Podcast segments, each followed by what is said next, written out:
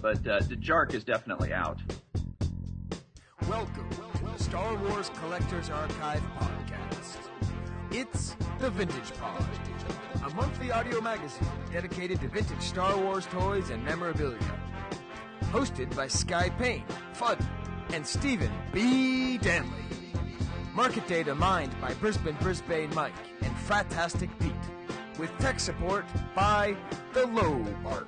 In this month's Vintage Pod, we have a renamed roundtable featuring Sithsonian curator and Star Wars completist Duncan Jenkins, who tells us about Aquafun and how to rock 20 iron-on shirts at once. We are also joined by Han Hoth collector and 12back.com webmaster C.J. Fawcett, who teaches us the meaning of the words molded legs, SKU, soft copy, and rubber, plus the origin of Gonk and the mysterious mystery boxes on this month's Kivecast Vintage Pod. Wampa Wampa. Welcome to the Vintage Pod number 38. Yep, for uh, for March here. Although, you know, I was thinking, Steve, at some month we should probably just skip ahead, and because you know this is really the April podcast, you know, because we're recording in the middle of March, but everyone knows I'm going to release it on March 31st. That's right, at like 11:59. yeah, so I mean, you know, we could talk about Easter's or you know uh, St. Patrick's Day. Uh, I had to like go and find a little leprechaun toy to put in my kid's leprechaun trap.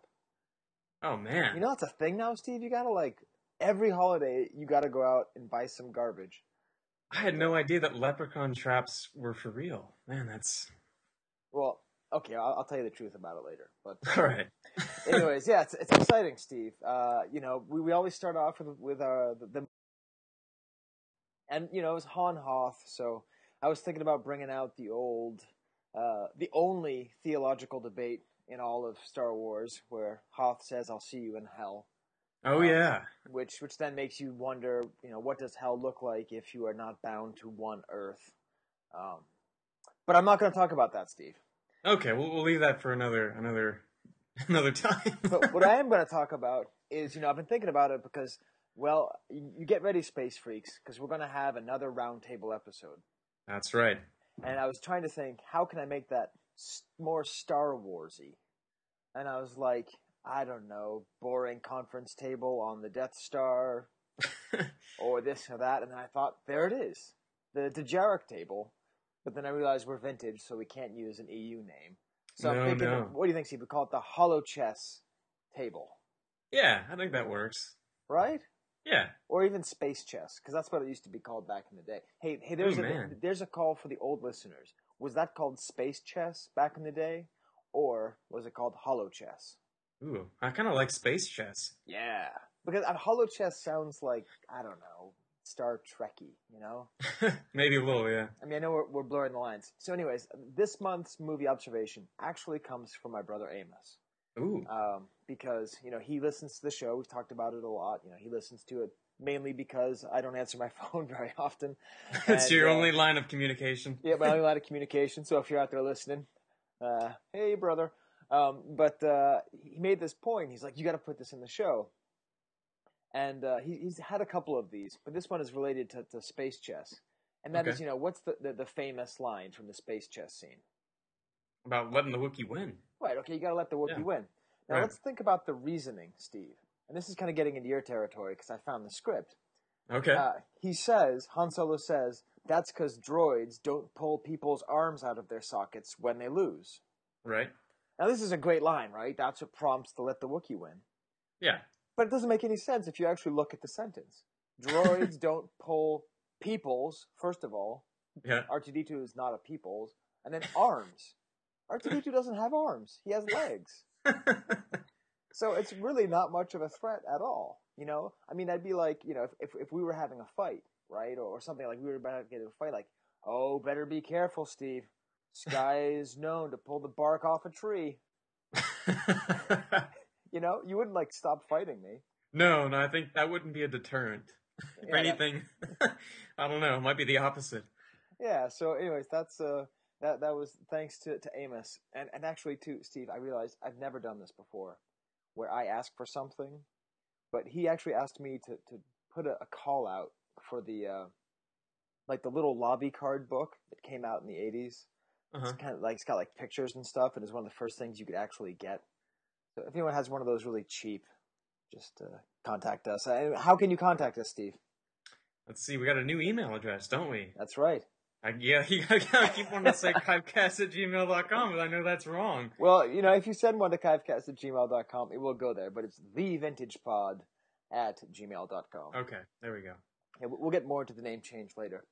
Uh, and also, uh, I, it's been probably about five, six months that we've had the Steve flips the script section. And this is where Steve pours through the script archive at the American Film Institute, Writers Guild Foundation. the Writers Guild Foundation of the American Film Institute.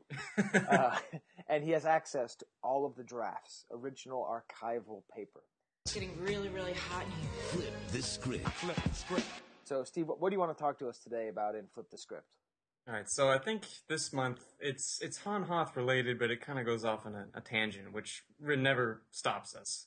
Um, not at all. But uh, this month uh, I was reading an inter, you know, that first exchange between Han and General Rieekan, where he's or Rieekan, however you want to pronounce it, where he's describing how dangerous it is for him to really be there, and uh, he says to him, and this is in the the Kasdan revision. Um, Every day, more bounty hunters are searching for me. If I don't pay off Jabba soon, there'll be too many to stop.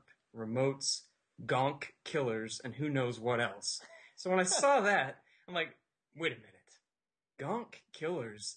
This has to be the earliest incarnation of that word. So I did a little research to figure out where the word gonk came from. Okay. And uh, so I, I found some of those great old Usenet discussion posts. Okay, so so just to get super old school, we'll talk Yeah. maybe a little bit to CJ and, and Duncan about this in our special section. But before there was Rebelscum, before there was message boards, there were these Usenet boards. And Right. Someday we'll have Tommy Garvey come on to talk about the history of those.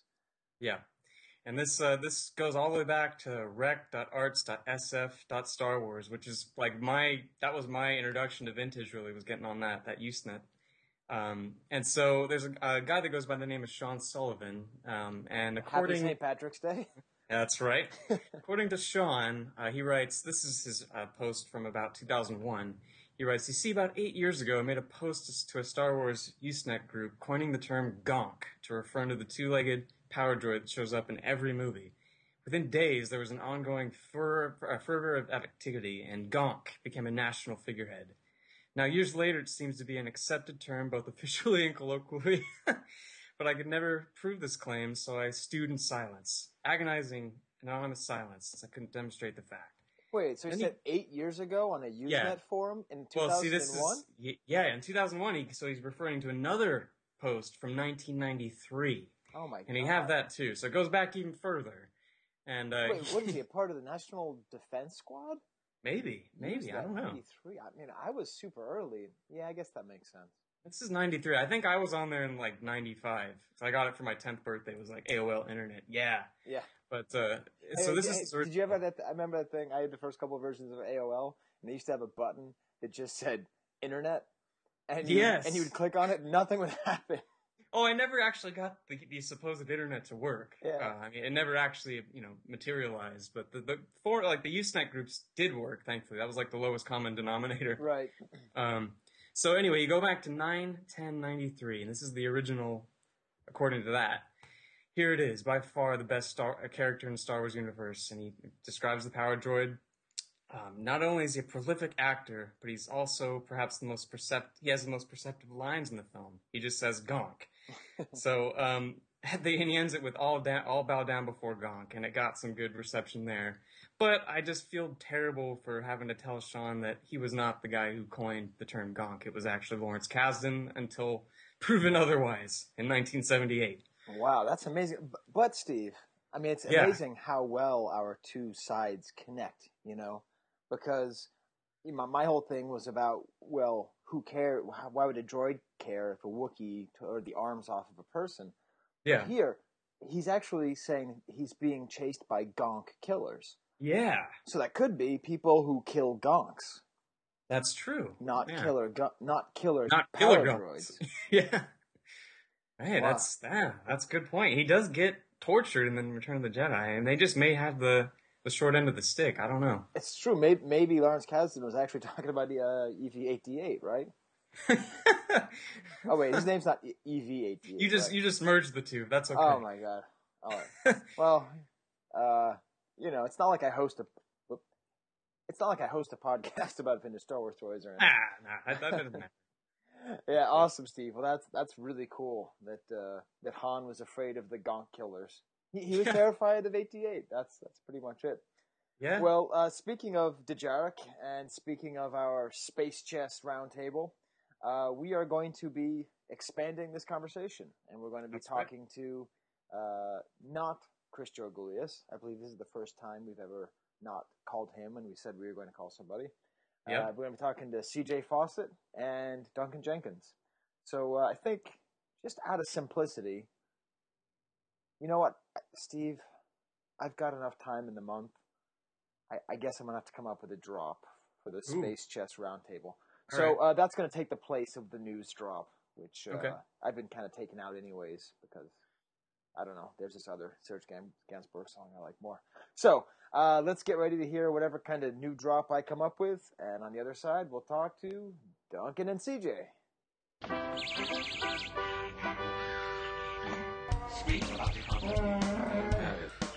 Take a seat at the board with the Space Chess Roundtable here on the Vintage Pod. It is a silly place. I see your point, sir. All right, Steve, we've got our uh, second official uh, roundtable here, and we can actually ask them uh, because, well, why not ask the guest? We're trying to decide what sounds better for, for the podcast. Should it be the Dejarik table, the Holochess table, or the Space Chess table? What, what, what, what do you think, uh, Chris Fawcett? I'm not sure what, what you're asking. Oh, so is it a you're, you're naming this this episode? No, we're naming this segment. So whenever we have more Oh, than one segment. person, like a Ah, round okay. table is boring, right? So, yeah. like, okay. Should we call it the holochess Gotcha. round table, the space chess round? I, we're going with space chess as of now, but I don't know what you guys think. I, I think I like that one the best. Yeah, what you you think so too, Duncan? We should keep it space chess. I'm a little contrary. I guess I will. I would uh, prefer holochess, but uh, Dejarik is definitely out. Yeah, Yeah. I agree with that.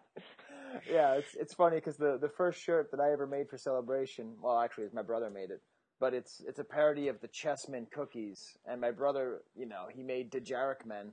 I remember thinking, how come none of the vintage collectors think this is funny? uh, but anyway, Steve, that was that was At the time, they probably didn't know what the what the word meant. yeah, it's true. Uh, but I'm, I'm being a terrible host, Steve. So now that we are at the uh, the space chess or holochess roundtable, uh, let's let's introduce our guests. The the first person here is Duncan Jenkins, who we've talked a lot about him as an author uh, and as a contributor. But uh, how do you like to best be known, Duncan, as a, as a collector? Is a really nice guy, maybe. No, I'm I'm a completist. Okay, what what does that mean to you? I enjoy everything Star Wars, whether it's old or new, whether it's uh, belt buckles to bubble bath or uh, twelve backs to uh, whatever the other one is. I can't remember off the top of my head. Sorry, um, but uh, just anything that's out there, I really like it. Awesome, great. And uh, let's see, your last book was the cast and crew, right? That's correct. I mean, do, do you want to like you know plug it or something? Or I mean, I guess we all pretty much own it by now. But uh, where can people go to to buy books written by Duncan and some other guy? Yeah, there's another guy whose name is Gus. Um, some of you might be familiar with him. Right. And uh, Gus and I have written uh, three books now. And uh, the best place to get those is either at completistpublications.com or at paizo.com, P-A-I-Z-O.com. But they're also available on Amazon. Awesome. And you also have maybe the best, maybe the best named collection. I I don't know. I I've always really enjoyed the name of your collection. What what, what do you call your collection, uh, Duncan? It's the Sithsonian. Yeah, that's that's just beautiful, and and I think you can get away with it too from a vintage snob standpoint, because you know at least on the back of the Topps cards they said you know Dark Lord of the Sith, so it's not it's not too prequely, you know. Exactly. Vader was a Sith back at the very beginning. We always wondered what exactly that was. Um, then we found out that there's only two of them. But uh, yeah, we definitely uh, definitely enjoyed uh, the Sith, and so I thought Sithsonian was a, a perfect name. All right, yeah, that's yeah, that, that, that's awesome. Let's see. And so then we're we've been talking about whether or not we should call. what do you think, Steve? I think probably should call him CJ just because there's so many Chris's in the hobby that. Yeah, that's true. I've always always thought of him as CJ. So. okay, so, yeah, so that's fine by me. All right, so CJ, why would you be on this podcast where we're talking about Han Hoth? Well, that is uh, my character collection, and uh, goes probably all the way back to, oh gosh, probably 1996. Wow. And um, I remember, like me and John Wooten from the Ohio Club, kind of pioneered that whole collected character kind of a thing way back then. And so, uh, you know, that's why I'm here this time. I guess you guys are doing Han Hoth today, so. Yeah, we, we are, and it turns out there's a lot of different subjects of debate. First of all, am I the only one, Steve, who always thought he was wearing sunglasses in the figure? Did you feel that too, Steve? no, no, I, I got the sunglasses vibe too. Yeah, and did you have the same thing, CJ? Um, no, I kind of always, always, you know, just thought it was goggles. I guess. Oh, okay. I, not, I, not so much sunglasses. Oh well, that, that's that's how I always felt it. And then also we're gonna we're gonna talk later about uh, about websites. Now, what is the status of your website, uh, CJ12back.com? the status is I probably haven't updated it in probably eight years, so it's it's pretty dated. Like it's a it classic, like a, CJ. It's yeah, classic. It, it has a classic theme going on. I did that intentionally by not updating it for eight years.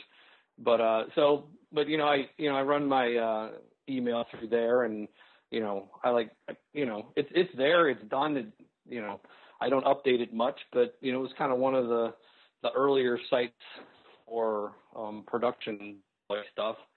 So I just kind of leave it up there for posterity's sake.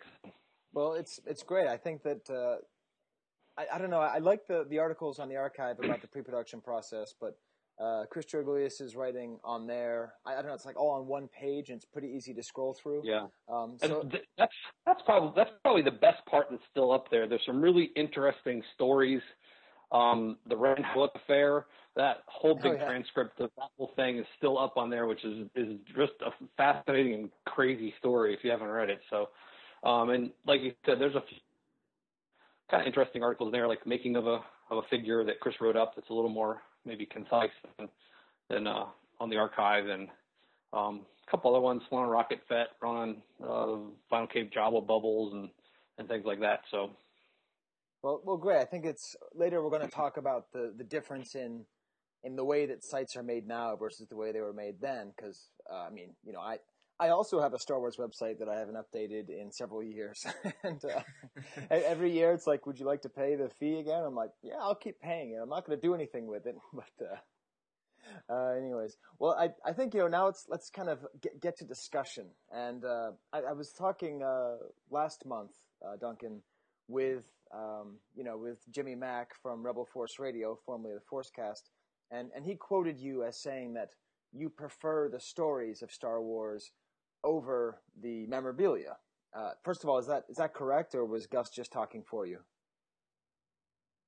No, that was. Uh, I remember the interview uh, that we had that uh, with them, and uh, so when he mentioned that, I was kind of actually surprised that he remembered the that time. But uh, it it's what was the the paramount, or what is the precedent for us is the movies, um, not the toys. And I was giving him a, a, a story where I had just been to uh, JediCon in Germany and was uh, talking with a lot of uh, the vintage collectors that were out there, and uh, it was very interesting because there were Star Wars activities that were going on, and a couple of the people were like, "Well, we're not really fans of the movie; we just really like the toys," and that was just kind of an interesting, uh, different way of looking at things for me. So it kind of surprised me, and so that's what I was mentioning to him.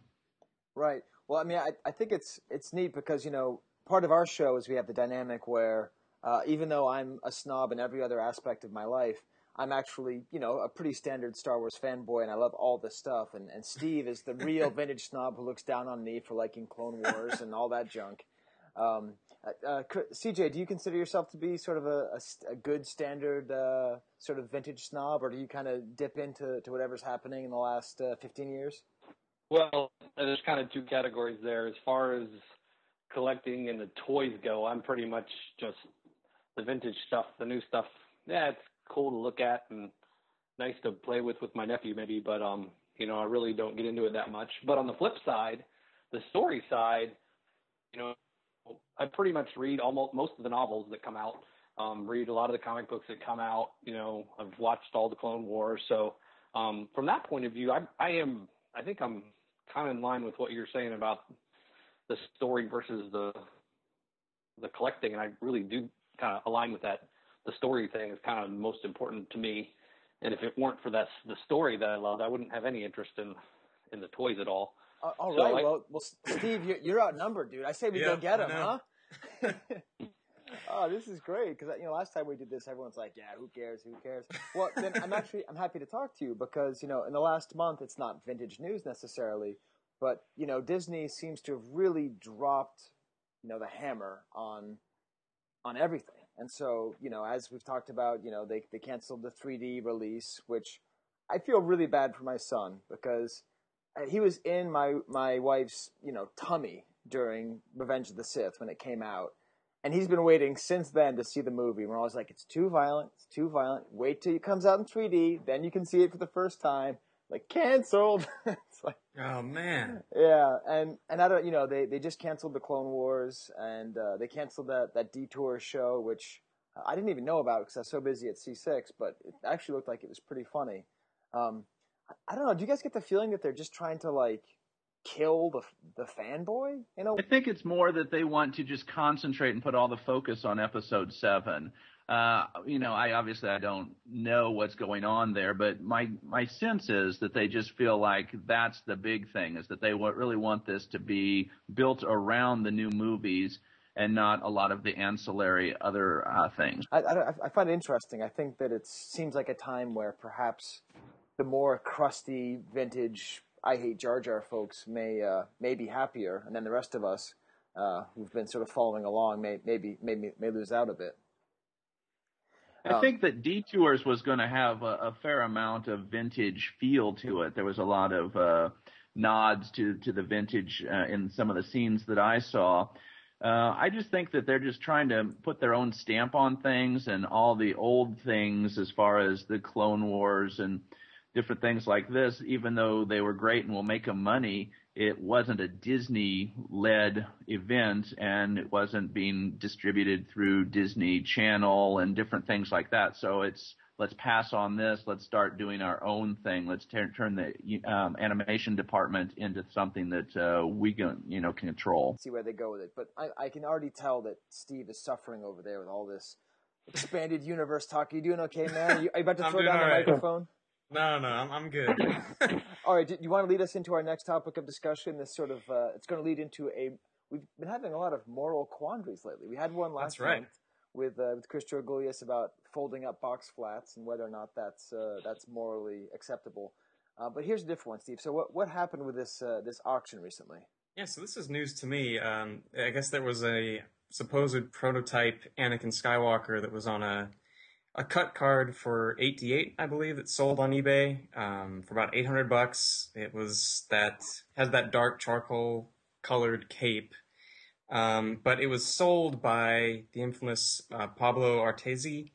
Um, so that brings up this whole issue of uh, well, this guy has has a past. Uh, do you factor that in? What, what what's your what's your take on it?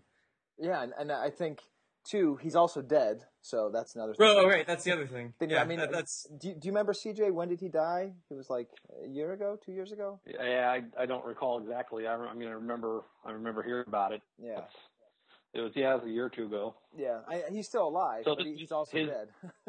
Oh, I hadn't heard that part. oh no, he's definitely alive. He's just he just said that he was dead to everybody, and then his sister winds up selling his stuff. Um, but yeah, this is Ah. a, a great thing because he says that he got it from uh, this belonged to my brother collection.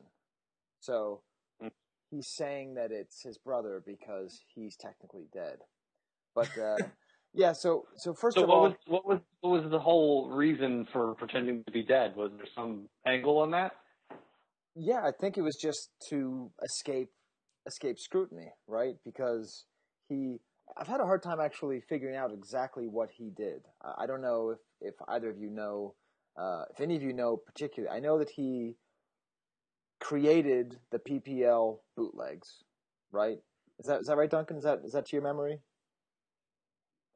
Yes, that's uh, that's one of the many uh, things. He is also famous for uh, selling, you know, a lot of fake uh, things that have been carded that really weren't carded, and uh, not sending stuff out to people. And uh, interestingly, he's like the third person I've known who has died and not died, and had a wife or a, a you know some other person come back to to help clear out their stuff, but they just you know they take a lot of money from collectors and then they just disappear. We talked about one who died and did not die, and then he sent me an email and I had to apologize. Well, his wife sent me an email. But I'm not going to get into that again because I actually felt bad, even though I had no reason to feel bad. Um, so Argentina may have provided a pope, but it also provided one of the greatest uh, scandals uh, in Star Wars collecting. You see that, Steve? See how I brought it to, to hey, current issues? Nice, nice job. So what was crazy was, you know, everyone doubted whether this was real, and then Bill McBride, uh, the Vader collector, confirmed that he had sold one of these to Pablo. So it's probably real. And then I guess the question is, CJ, is it moral to buy from a known scammer? What's what's your position?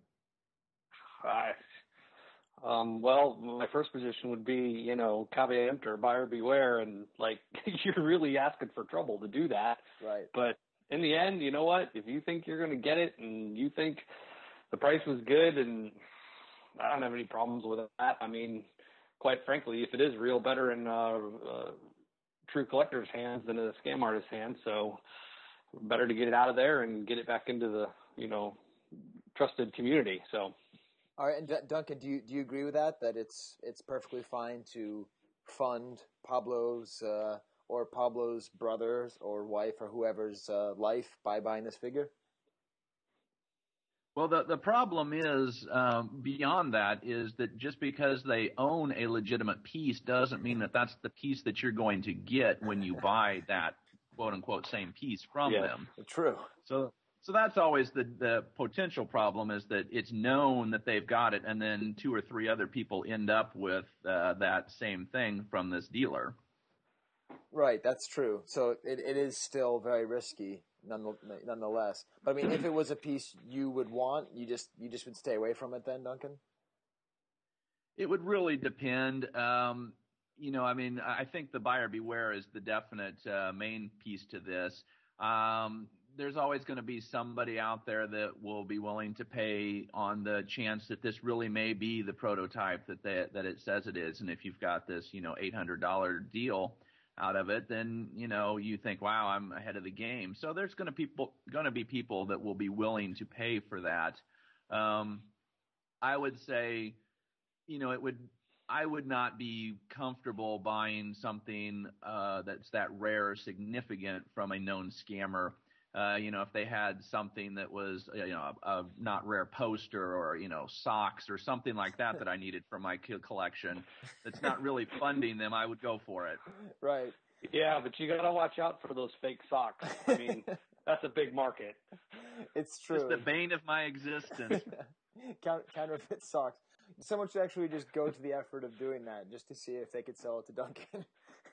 like, the sad part is they probably could. Yeah, they, they probably could. Now, I, I have had instances where I bought things not where I was worried that it was something was fake, but I wasn't 100% sure of that what I was getting was what I thought it was. And the one instance I can remember is um, a carded double telescoping Ben Kenobi that I got from this guy who claimed that his father worked for he was an executive at General Mills and um that the General Mills executives got a box set of the 12 backs in a special box and he said this box had like a stamped Star Wars logo on it and this story always fascinates me because I've never obviously seen this thing and don't even know if it's real or exists but um so he said he, they got in this box had a special box with a logo and it was you know some kind of nice box that they were all the Carter figures were in and he had he had four of them still, and maybe maybe it was only the four that was in the box, or maybe it was the first twelve. I can't recall,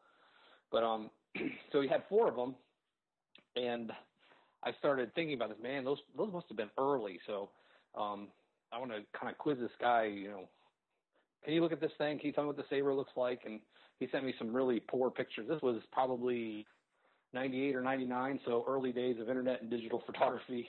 Right. At the, at best, you know, and um, so I was like, well, why don't I? Uh, I'll go ahead and, and buy the Ben and the Vader off of you.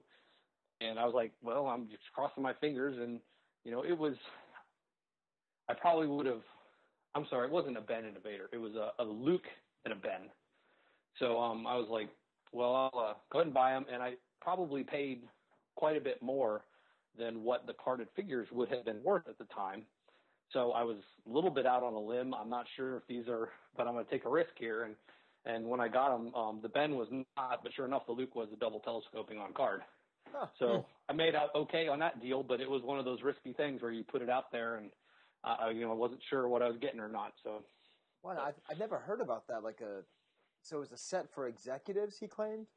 that's what he said. He said, yeah, his dad, General Mills, and all the executives got a set in a box that had some kind of Kenner Star Wars logo on the box, and I kept back. You have the box. I was like, I so wanted to see what the box was. Yeah, no Yeah. kidding. No, he's like, I don't, I don't think we have it. I was like, go look for the box. I was like, I'll give you a lot for the box. So Uh, that's one of those mystery stories. Is like, you know, I don't have any reason to doubt this guy. He was just some guy that emailed me out of the blue, and you know, clearly a carded DT Luke would have been very, very early in the production line. right. So, uh, it's likely that story is true. wow. Now, Duncan, have you ever have you ever heard of this box, Duncan? I have not. I'm not familiar with it at all. Wow. Hey, Steve, we're we're, we're breaking more news here, right? hey, that's good.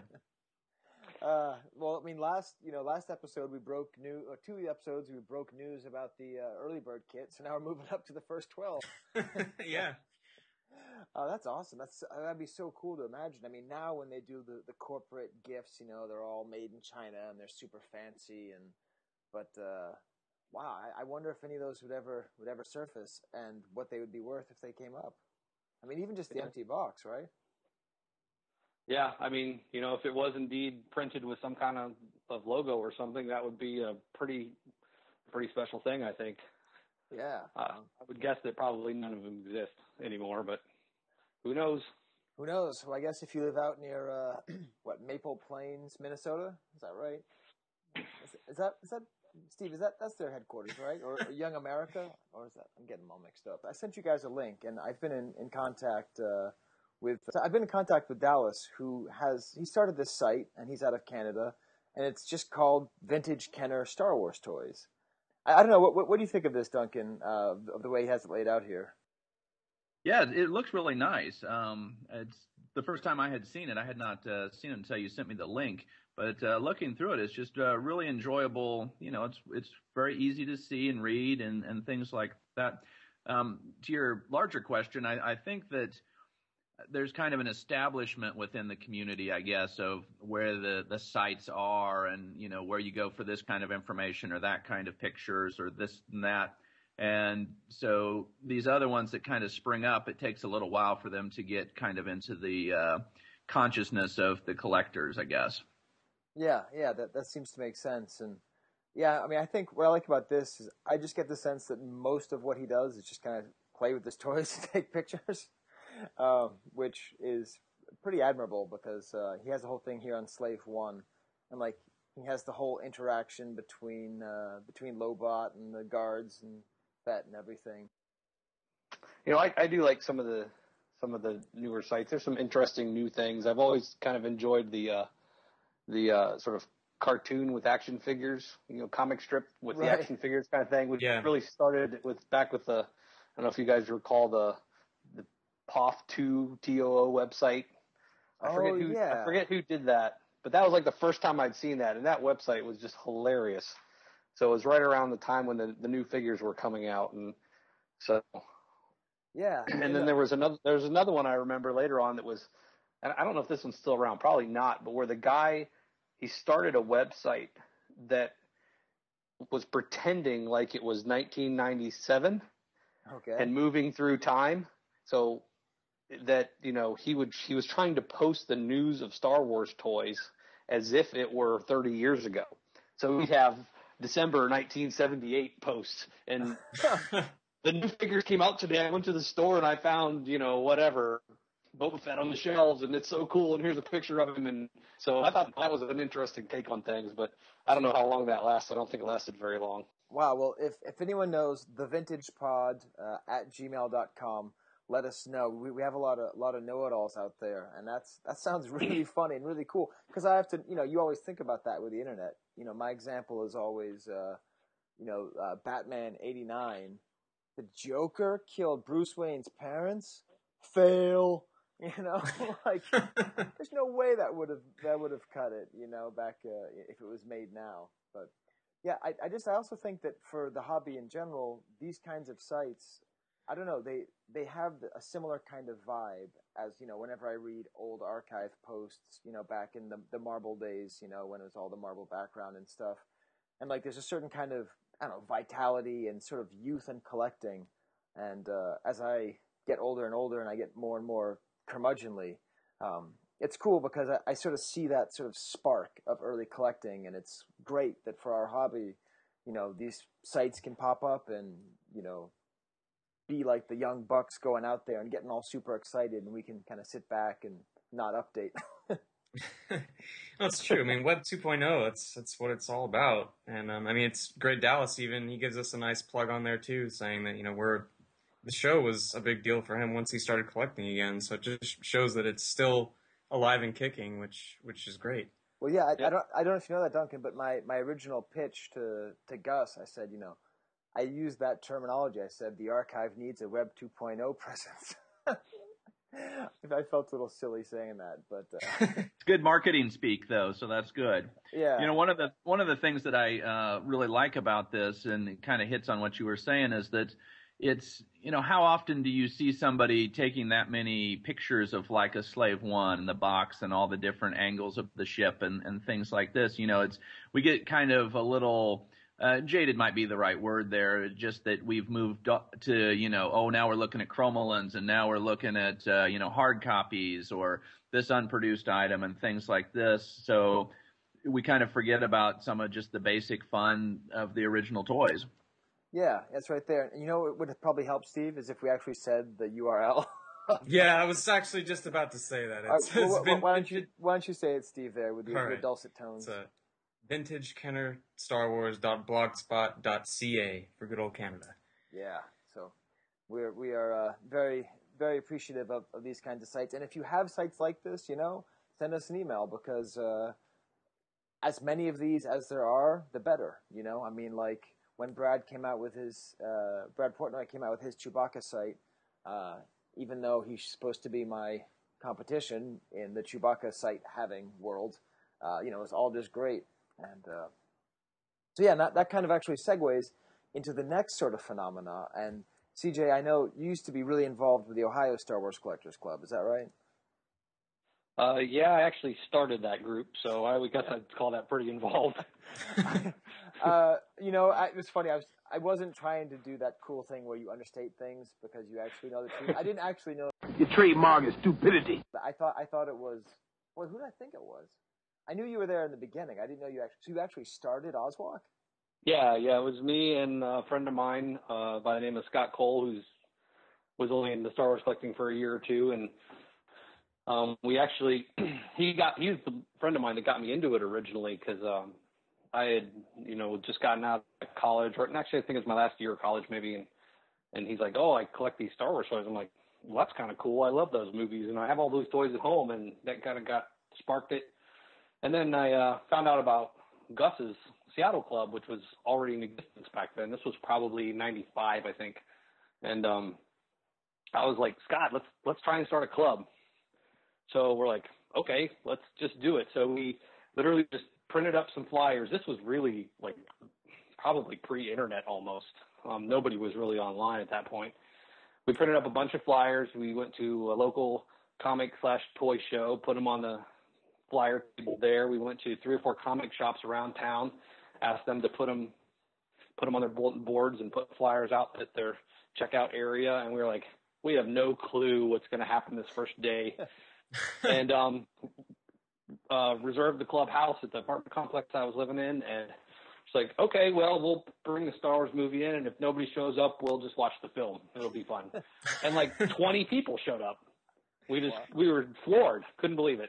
So the very first time, and then uh, you know from there it was it was uh, we started to expand out and had, had a couple people start that found out about it come driving up from Columbus. One of them was John Wooten.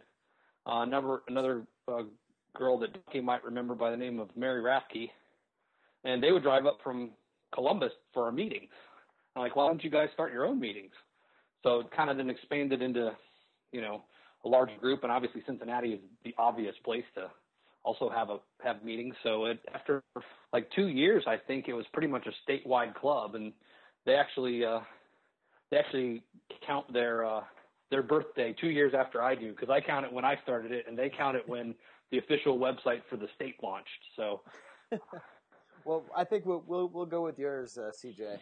That, that's awesome. Yeah, I didn't. I I had I had no idea, but uh, I I think it's cool because much like that similar kind of sort of energy that comes about when you see these blogs and stuff. Like it seems like every month, Steve, right? There's a new collector club that that starts, right? Yeah, yeah. And and I, I have been in uh, contact with uh, he goes by Big Mac on the forums, and uh, you know my my family I have family lives in West Virginia, and so you know they're starting a West Virginia collecting club, um, which I just think is great because sort of the the you know we had the well, Steve still has the California Collecting Club, but that's kind of gilding the lily. You know, there's lots of good stuff to do in California.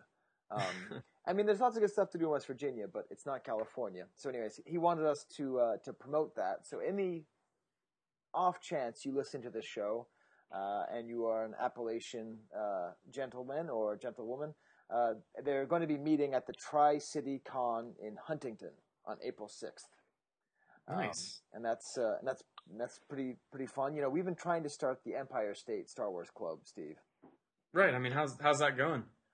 It's going well. We we need uh, somebody to do something. That's our our main problem. we we need sort of a go getter like like CJ or like you with starting the blog for the California Club. So uh, we're we're going to actually be meeting in uh, in May. So that'll be more of a meeting. They'll be meeting here and seeing the museum, going to the Toy Hall of Fame. Oh, cool. I look at what I did with that thing, and it is so minor compared to what the people that came after me did with it. It makes me so proud to see what those guys have done, and they they have like they run charity auctions and do all this great stuff, and they keep the whole thing alive. And I think it's still probably one of the biggest membership clubs in the country. And you know, I haven't been involved as the founder for almost a decade now, right. and it's going stronger than and doing more than I ever imagined for it. So, you know, just kudos to all those guys that work hard to run that club. It's just it's fantastic to to um, know that they carried something I started forward and really just made made it much better than I probably ever could have. Now, you hear that, Steve? So, so he started it just like I started the California Club. Yep, yep. He left, so I passed the torch on to you. Yep. So we're waiting for the charity auctions. We're waiting for the hundreds of members. We're waiting for all that stuff. Now, now how yeah. about how about you, Duncan? You ever go for the uh, the collector club stuff?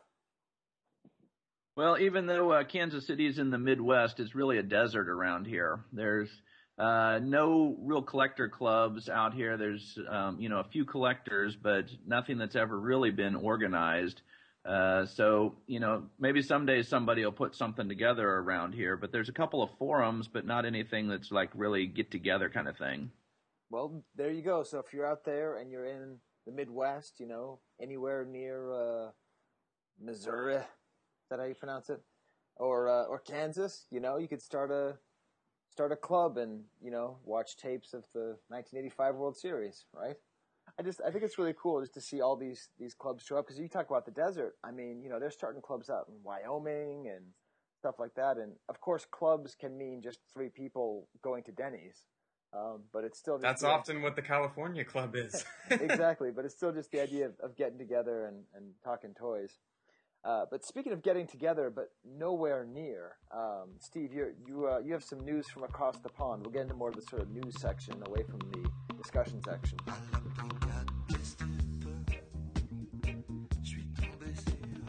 yeah, so uh, there's another farthest from uh, Star Wars show in the UK coming up uh, March 24th. It's just in a couple days uh, at the Fordingbridge Town Hall, which uh, sounds like a good time. But uh, I know Duncan, you went to the I think the last farthest from, um, and it seems like you and Gus had a pretty good time there. What, what was that like? Oh, it was great. It's a it's a smaller show.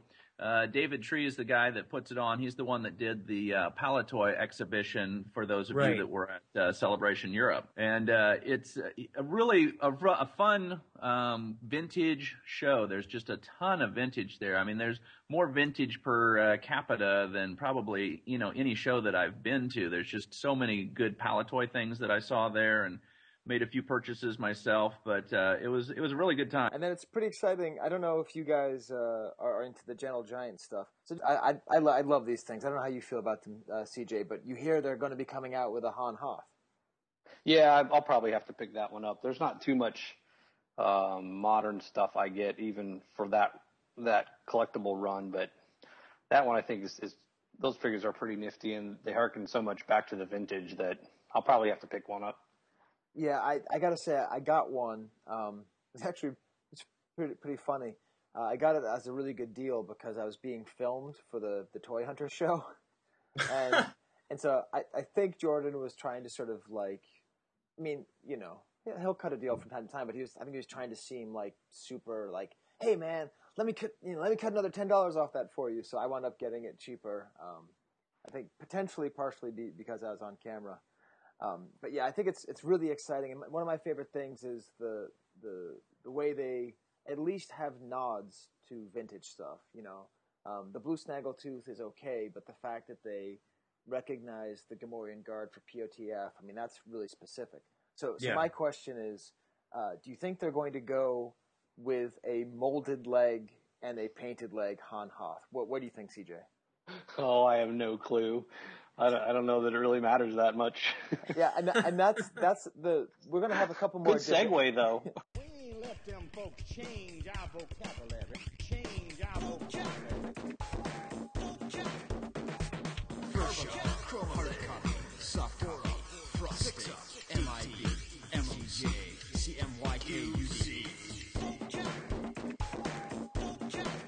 It's vintage. This month's word is molded leg Han Hoth. That's molded leg. yes, yes, thank you. Because that's going to be a, kind of debate. Okay, so I don't, I don't fully understand. Uh, there's a lot of things I don't understand, Steve. Um, but one of the things I under, I, I don't understand is what exactly is a molded Han Hoth legs. Does, does anybody know exactly what it is? Yeah, I can I can help there. Okay. because uh, I don't know if you knew this either, but um, I uh, used to work in the toy industry for about 10 or 15 years, way back in my early career. Okay. So, which is probably one of the reasons these kind of uh, variation things really mean nothing to me because I have a good understanding of the production process and how all that works. And I know why these things are that way and how meaningless it is that they are that way. So, um, having this sort of that personal insight into the, the process because I was in the industry probably jades me a little bit to that. But so as I understand it, the difference basically is, you know, you have a figure and there's obviously different colors on the figure. But when you're actually making the parts, the individual pieces, say a leg or an arm or a torso, when you mold that part, you can only mold it in one color. You can't actually mold a leg in two different colors, at least not easily and cheaply and for mass production. So the difference would be the, the leg is two colors on, you know, there, say there's a blue and a brown on the leg. So you could either mold the leg in brown and put the paint, paint on that's blue, or you can mold the leg in blue and put paint on that's brown. So you could go either way with this, depending on you know what might be the cheapest paint color that week, or or what dye this vendor matches better. So there's a number of reasons you could go either way, but in the end, the figure looks very similar. But if you do, you know, look at them real close side by side, you would be able to tell the difference. Okay, so so that's what it is then. The molded legs were tan, were molded tanly. that's not a word. So, so then, so you've had what hundreds of Han Hoths in your life, right? CJ? I wouldn't, wouldn't say hundreds. I don't. I never really had that many loose figures. I've got, um, you know, I've had a maybe only a dozen probably loose figures ever really go through my hands. So I mean, once you once you have one loose figure, I mean, why do I need a hundred, right? So I'm not making a Han Hoth diorama army, although that's a good idea. Well, I mean, you're talking to someone who has, you know, 400 loose Chewbacca's, you know, six feet from me. But, uh, well, I, I give them to every kid who comes to the house and doesn't touch the museum. So I'm down Well, to probably nice. about 350. Yeah, you would not believe how many Star Wars fans, uh, or how many vintage Star Wars fans I've made because they love it. You know, they're like, wait, you're going to give me a toy? And then they go home with it and they, yeah, yeah. That's pretty cool. Yeah, it's neat. Although there's now Brad Portnoy is building up his own Chewbacca army, and he's trying to he's trying to outdo me. So my generosity will be my downfall. So, so have you have you noticed any like are the tan Hoths usually on certain carded figures and they're Yeah. molded? I've never even I never even noticed that until people started getting into the variations, you know, whatever it was 10 years ago or so and I quite honestly because you know, because I'm a bit jaded to it because I understand why it happens, I, I just never meant anything to me, so I never really looked, quite frankly. So All right. Well, well, well. Maybe, uh, maybe someone can email us then, the thevintagepod uh, at gmail.com. because you know maybe they only did the molded thing in I don't know Taiwan or something, or only on Jedi figures, or uh, uh, only. I- uh, yeah. I would say that it's probably likely, although you can never know for sure, that um, a, the certain a certain combination would probably have come from one factory, and the other combination would probably have come from another factory. Now, it's also possible that you know one factory, you know, was running them one way, and all of a sudden, ah, we can't get brown dye for the plastic anymore, so we got to switch the blue dye and start painting the brown. And it could have switched midway, but it's probably more likely that it was a factory difference. And so you, you you're probably likely to see you know ones from Taiwan with this one, and ones from China with that one, or whatever. But you know, I I wouldn't know for sure without trying to survey a whole bunch of carded figures, but that would be my guess. Right. And you're not going to do that, stupid variations. I would uh, I would be better suited to actually update my website once, uh, before doing that. Uh, awesome. Well, p- part of the reason too it's fun to have you guys on is I think starting at C5, I was asked to be uh, an MC at the collector panels, and I always look up to to Duncan and CJ as the sort of the slickest and the most pro- professional of the uh, of the MCs at the collector panels.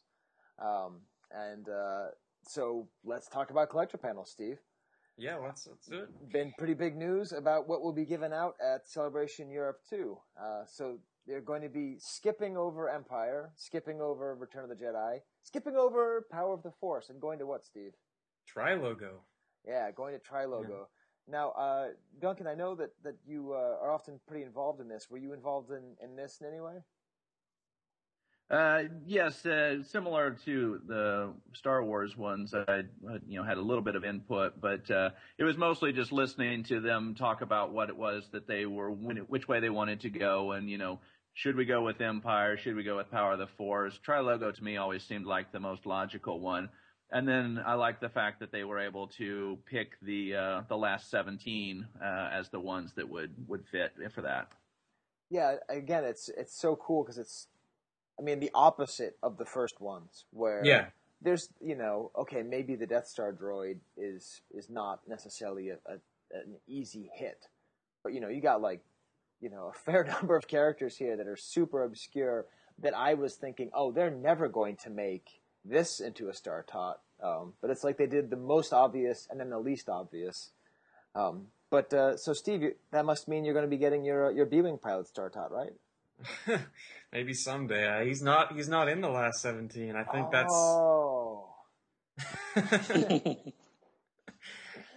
That's his uh, uncle, the A-wing pilot. Yeah, yeah. I've never asked you that, Steve. Why have you not ventured into A-wing pilots? Because I never had one as a kid. I, I guess that that's just where it stands. I'm, I'm sure if it was the A-wing pilot that I happen to think was Luke, I would have chosen that. But I I just don't think it would have gone that way because he's wearing green. He's not wearing. Right. I mean, at least red is close to orange. Right. Yeah. Well, I mean, these things are great, and I'm still hemming and hawing about whether or not I'm, I'm going to, to Celebration Europe. I, I uh, imagine you're, you're, going, Duncan. CJ, are you heading over there? Uh, I'm not sure yet. I, I hope to, but um, well, you know, we just moved into a new house and we're doing a complete renovation on the whole floor, so uh, it's a little bit crazy and hectic here. Yeah. So I'm going to try, but I'm not sure yet. See, I, I would have to tack it on to a trip because I have to go to the the National Library in, in Paris and I have to do some research. So I have to figure out what ratio of doing research in the library to going to a Star Wars convention is the proper ratio. you can get in big trouble there. I can't. I'm being all above board. I'm not trying to pull one over on anybody, but uh, uh, we're going to see. But definitely seeing those makes me. Although, Steve, uh, uh, there's one thing I don't like about the, the, the Trilogo tots. Do you know what that is? What's that? There's no French. You're right, Duncan. You you were a fly on the wall. What's what's the deal there? Well, it had to do with uh, the the way that they looked, um, and Gardes Etoile. They just didn't uh, didn't want to go with that one, so they just wanted to keep it basically two words and something that was. Uh, well, I mean, obviously the the, the German one wasn't, uh, so I guess that kind of throws that out. But uh, they were uh, picking which ones are the potential look the best kind of thing, and so most exotic, I guess. Uh, and so Italian and uh, German is what ended up with. And it's kind of funny too because the the Spanish contingent also had the the same thing was that you know you remember that these were French and Spanish and not uh, German and Italian. Yeah, yeah. I mean it's it's. I mean I don't mind the Spanish not being on there. But the French, I mean, come on, no, it's. Uh, I, I say that in jest. I, I, I see the I see the point. And also, I mean, you're getting so exotic with you know having characters like Amanda Man a man up there. Um, but yeah, no, those are those are great. I can. The thing I noticed about the original Star Tots is the sort of more creaturely they were, the cuter they were.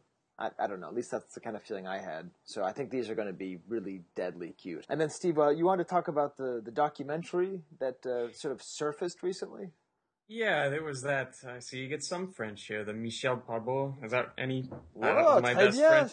Yes, that's my best French accent. I think it, that's it's all downhill from there. but uh, there was a, a great uh, documentary that he I guess directed and, and produced um, that was about the making of Empire, and it got some good conversation going and on the vintage forums. Um, but uh, I, I watched it finally, and there was just some things that, that cracked me up about it. Um, first of all, Kershner just seems so dead set on it being this fairy tale thing and talking about how it's only got a, a touch of salt and pepper of, of, sci-fi jargon, and then right after that they start talking about all this crazy starship stuff, which just kind of kind of refutes what he was saying. But uh, I mean, and, and, there's also great things from Mark Hamill. Uh, he has a whole bit about how he's really concerned that his stunts will turn out to be fakey, and uh, and then I think probably the thing that cracked me up the most was I just didn't realize that, that Gary Kurtz was really the Rick Oley of, of vintage. Wow. now you see, you're talking yeah. to three people who know and appreciate Rick Oley, so be careful yeah, what you say here. Steve. I know, I know, I know. But uh, I mean, I guess he's always got the running joke of being the uh, the Mr. Obvious. Um, but uh, describing the sets and stuff, um, Gary Kurtz just, just states states clearly this is the main ice hangar where the rebel forces store their aircraft and their spacecraft to hide from the imperial forces. And he just sits there staring at the camera while these all this stuff is going on. But or you know, he just talks about the weather of the location, picking one that had to be desolate and icy, and he's sitting there just saying that with a blizzard going on behind him. It just uh, cracked me up. Now, now but, Dun- um, Duncan, I'm you know your famous picture on, on, one of your books is you there in uh, in in Norway. And, yeah, that's right is that accurate? Was it was it icy, Duncan? Yeah, uh, we were there. It was a little more of springtime, and it, the the glacier was was still frozen over, and the the lake was still frozen over, and it was very cold. Uh, so I can't imagine what it would be like, you know, in in winter. But they had all in the hotel there. They had all these pictures of, uh, you know, for the past hundred plus years of uh, the winters there, and just uh, uh, interesting things like the uh, train. It's right next to a train station, so you just get off of the train and you walk 20 feet, and you're at the the hotel there in Finse. and the the train tracks they have these locomotives that have just these giant t- drills on the front that you know go through all the snow because the snow gets so high out there that these drills just will cut through and and so they had all that kind of thing that we could see there i would say that uh, Death Valley has some just fantastic, you know, you're in Star Wars scenes, and it's you know close to a lot of people, so I highly recommend that one. Uh, the one that might surprise a lot of people is Guatemala and the oh. the Rebel Temple there. Oh yeah. You, you climb up this um, pyramid and you're you know huffing and puffing as you're going up and just basically looking at the the steps in front of you because they're so steep. And then you get up to the top over the canopy of the jungle you turn around and it's star wars instantly. Oh man. That's awesome. Yeah you know it's funny. That really like i i want to go there. I want to do like it's so funny just because you know the entire time exactly what you're going to see i imagine you know? And still i bet it's just as amazing you know like when i when i went to go see uh michelangelo's david for the first time I literally read an entire book just about the statue. And I'm like, oh, I'm just going to go see it and whatever. I've seen millions of pictures of it. And then you actually see it and you're like, oh my God, that is an amazing statue. Like it's, it's still unbelievable. And, uh, I, I don't know, Steve. Did I go too far on that one? No, I think, I think that's in line. yeah. Oh, wow. That's, yeah, sounds like fun. But uh, did you get a chance to see the documentary, CJ? Five minutes of it, and I keep meaning to finish it up, but I, I haven't had a chance to get through the whole thing yet. I don't know. They always seem like, especially in the ESB era, I get a real cokey feeling from those guys. like, I know, like they've said in interviews and stuff, they were doing a fair amount of drugs, but uh, it kind of ruins the magic a little bit for me. Like that shot of Harrison Ford smoking a cigarette in the Millennium Falcon. Like I just, oh yeah, I, I don't know. I, I like to kind of keep the mystery alive. And then Steve, I don't even know why I put this Revenge of the Jedi video game there. Yeah, what is this?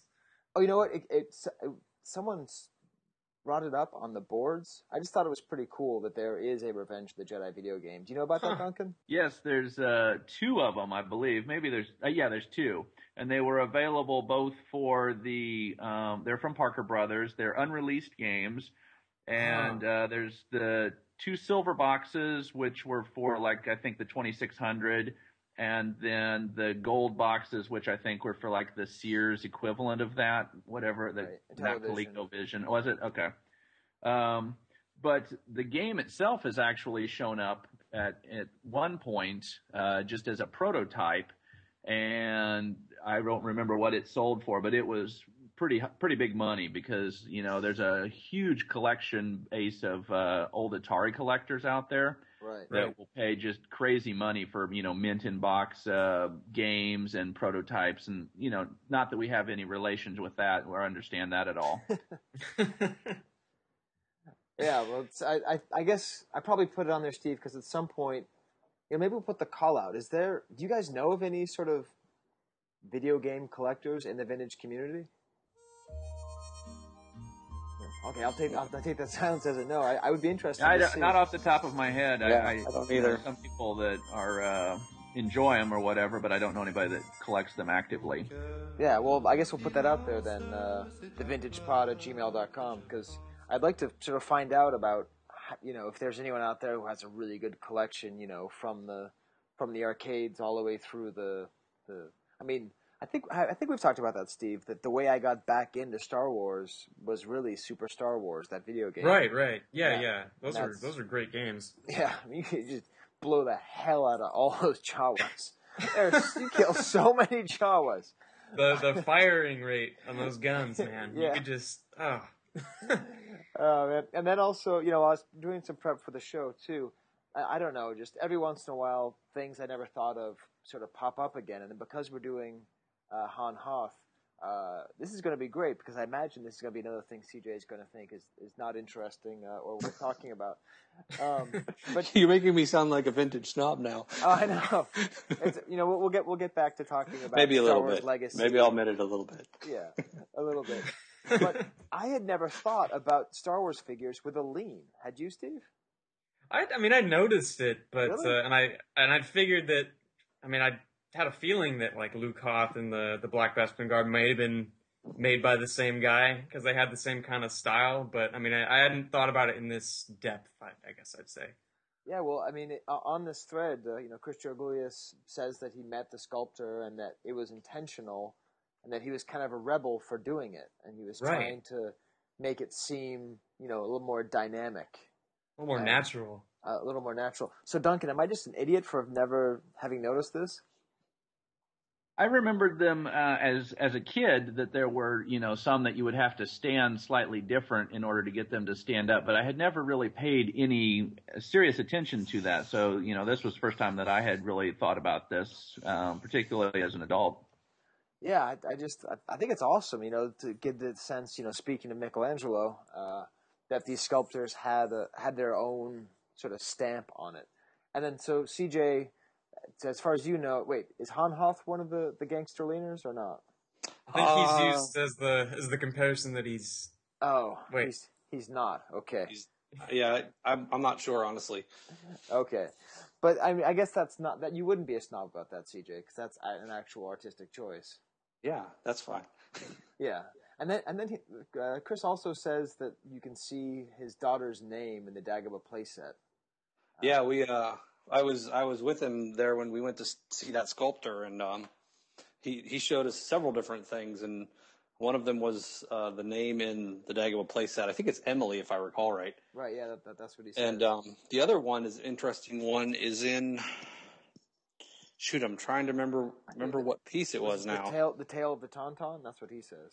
Yeah, there's one there. No, there's one that's like uh, it's a section of the toy that that looks kind of like um, has like a, a geometric pattern to it, Huh. and the guy's name is in there, and it's Huh. kind of in a negative space. His name is in the negative space. You don't really l- notice it right away unless you're really looking for it, sort of in the negative space. I can't remember what it was, which toy that was though, Huh. that it was on. I want to say that Nah, I don't think it was the Chewbacca bandolier, but maybe, maybe it was like the one of the cases or something. Chris would remember, but um, yeah. So that that guy put his name in was always putting his name in stuff, and the uh, the funny thing is, is that they they uh, started some of the higher ups caught wind that they were doing this, and uh, came down and put the clamps down on that, and and said, no, no, no, you will not put your name in any of your sculpts anymore. And then that's the one where after that he did this one and this other toy where it was like a you know it, it was in the negative space of this you know geometric shapes and so it was really hard to see but he sort of was you know bucking the system and going you won't tell me i won't put my name in here so Oh, that's awesome. I, I I love that kind of stuff. Like there's that's a famous portraitist Al Hirschfeld, I think is his name, and he puts his daughter's name. And uh, there's the John Alvin uh, poster for Blade Runner, right? I, uh, boy, did I just out geeky everybody? I didn't. mean. It- right? Because John Alvin, you know, the great Star Wars artist too. He he put his name in the in the light, but yeah, that stuff is really cool. But you know what, Steve? I think it's now officially time to get to the initial reason we wanted to have these guys on there. We were thinking, how fun would it be to have uh, CJ talk about a Hoth piece, you know, a Han Hoth piece, and then uh, as a nugget, and then Duncan, the king or the king of the space freaks. That that's what we call you, Duncan. I, I hope you don't mind that name. No, I like it. That's cool. There was another King Duncan. He didn't uh, end up so well, but uh, hopefully this one will be a little bit better. well, I mean, your legion is space Freak, So, anyways, we- we'll have you with the with the unloved item, and just to sort of uh, you know talk to you guys through it, and then it just sort of tumbled into the the space chess uh, roundtable talk because why not? So I think what I'll do now is I will uh, hit stop on the recorder. Well, not hit stop on the recorder, but uh, we'll we'll click ahead to the next section, and we'll come back and we'll get uh, CJ's nugget from the archive. Tis a nugget from the archive. Tis a nugget Oh my god, they're gorgeous. from the archive. Oh my god, they're gorgeous. All right. So before actually, CJ, before we, we get to the nugget, I haven't actually talked about the card back, and I like to talk about card backs because I, I love to look at card backs. Does it bug you, CJ? Does it bug you they didn't pick a photo that was in focus? you know, I never even noticed that. To tell you the honest truth. Really? really? So now I'm gonna have to go look. Oh no! Don't look now because it'll drive you crazy. Yeah. Uh, yeah. Like I I've never love, real- I Oh, love the figure. You mean you mean for the front of the front of the card is a little out of focus? Yeah. Yeah, yeah, okay. You said you were saying card backs, and I was thinking you meant the little photo on the back. Oh no no. So- Now that would be really upsetting. yeah, it's I don't know. It's it's okay. I mean, uh, part of me hates it, then part of me loves it because you just, you know, that was the best possible photo Kenner could get. You know, the most important movie up until that point that had probably ever been released. You know, and like the best they could do is this kind of blurry, you know, shot that doesn't quite make sense. You're not really clear what he's doing. Yeah, it's not it's not the certainly not the prettiest of all the carded figures. That's for sure. But it's funny because the figure itself is one of the one of the coolest. You know, I mean, he's, I mean, only Harrison Ford could could rock a, an, an ascot so well. Uh, uh, I, I guess it's not ascot. Anyways, I, I'll. You see what you see what I do? I, I, I say I'm going to let you talk, and then I start talking. So you picked out a nugget that is from the archive from your collection. What is it, CJ? So uh, the one I picked out was a uh, coin soft copy of Han Hoth, obviously. Okay, so we've talked a little bit about coins from time to time. What phase of production is the soft copy? So it's it's um, kind of in the middle of the process. So they start with a sculpt, and then they go to a hard copy, and then a soft copy, and then a tooling master, and then a die, and then the coin. So then a soft So- copy is is floppy, right? Yeah, you can you can bend them. Um, you can bend them literally so that the two edges fold over and touch each other. That's how flexible they are. Wow. And this is, I mean, uh, you see it up there too, Steve, right? Yeah. Yeah. I, this is a really nice one too. They're not, sometimes, I don't know, like, uh, they get a little bit too busy, but this is just cool. It's just the, It's really clean. yeah, it's really clean and it actually kind of looks almost like hair as opposed to his, uh, looks like maybe he's been hanging out with Chewie too much, you know? It's got, well, you know what it looks like, Duncan? What's that Japanese crazy poster with, with Luke who's got the crazy flying out hair? You know the one I'm talking about? Yeah, the one from uh, Coca Cola from uh, A New Hope. Yeah, Yeah. where he's got the big uh, perm and float. Uh, yeah. Yeah. See, I, I, I- I knew I could, uh, I knew, I could figure out exactly what I meant. I think if you put these two next to each other, it's a really funny picture of the kind of flowing hair. So, so what is it that you want to tell us about this, Chris? Because you said you had a, had a good story. So we'll kind of merge together uh, vocab, story time, and a nugget. Ticolo Carbon. Ticolo Carbon story time. Sure. Um, well, the interesting thing about this piece is um, it was one of the first um, soft copies to ever turn up. So what had happened was I get this um, email from this lady in Columbus. This was probably I think it was '96. She says, "Hey, you know, my ex-husband used to work for Kenner. I have some." She didn't really know what even to call them. Um, she knew that they had something to do with coins. She said, "I have these coin things. Would you be interested in them?" I'm like, "Sure. I, you know, what what are they? Can you tell me more about them?" And and again, this was like practically pre-internet. I mean, I was on email a lot, but this was like, you know, the the RASC R A S S C V days, RASC V days, the news groups. So um, so actually, what she did to show me what it was is she sent me a fax of one of them. So I get this thing, and it's full size. So these things are a little bit bigger than eight than eight and a half wide. So it was chopped off on both sides. But the first fax she sent me, I, man, I wish I still had this fax. I might somewhere, but um, was uh, I believe it was the um, Emperor's Royal Guard. So I get this fax, and I'm like, okay, there's an Emperor's Royal Guard. It's clearly the coin. It's you know nine inches in diameter, and at the time, um, some sculpts had been found, and maybe even some tooling masters. A couple of them had come out, but this was before the big major huge find of all the all the tooling masters and hard copies of the coins. So um, and she so I call her on the phone. I'm like, so tell me a little bit more about it. She's, oh yeah, it's it's like rubber. You can bend it. I'm like, and I'm talking to like Gus and Chris, and I'm going, you guys have any clue what this thing is? And they're like, I don't know. I've never heard of anything like that. So, um, John Wooten at the time lived in Columbus. So I was like, told this lady, I'm like, let me come down and take a look at this stuff. So John works at, um, I think he still does work at, uh, Ohio State University. So we met her at like the Ohio State University library or something like that, some campus area and got this little conference room that John signed us up for. And so she shows up there and, um, pulls out this box and it's like a stack of pancakes. And I sent you a photo of John Wooten holding that and me standing beside her, beside him there. Yeah, that, that's So- a great picture. We're we're, we're going to put it up uh, on our show notes. This may, I mean, this is a, a picture for the ages because I don't think I've ever seen you without your little uh, is it soul patch. CJ, Yeah. yeah, yeah. I don't Yeah. think I've ever seen you without the without the soul patch.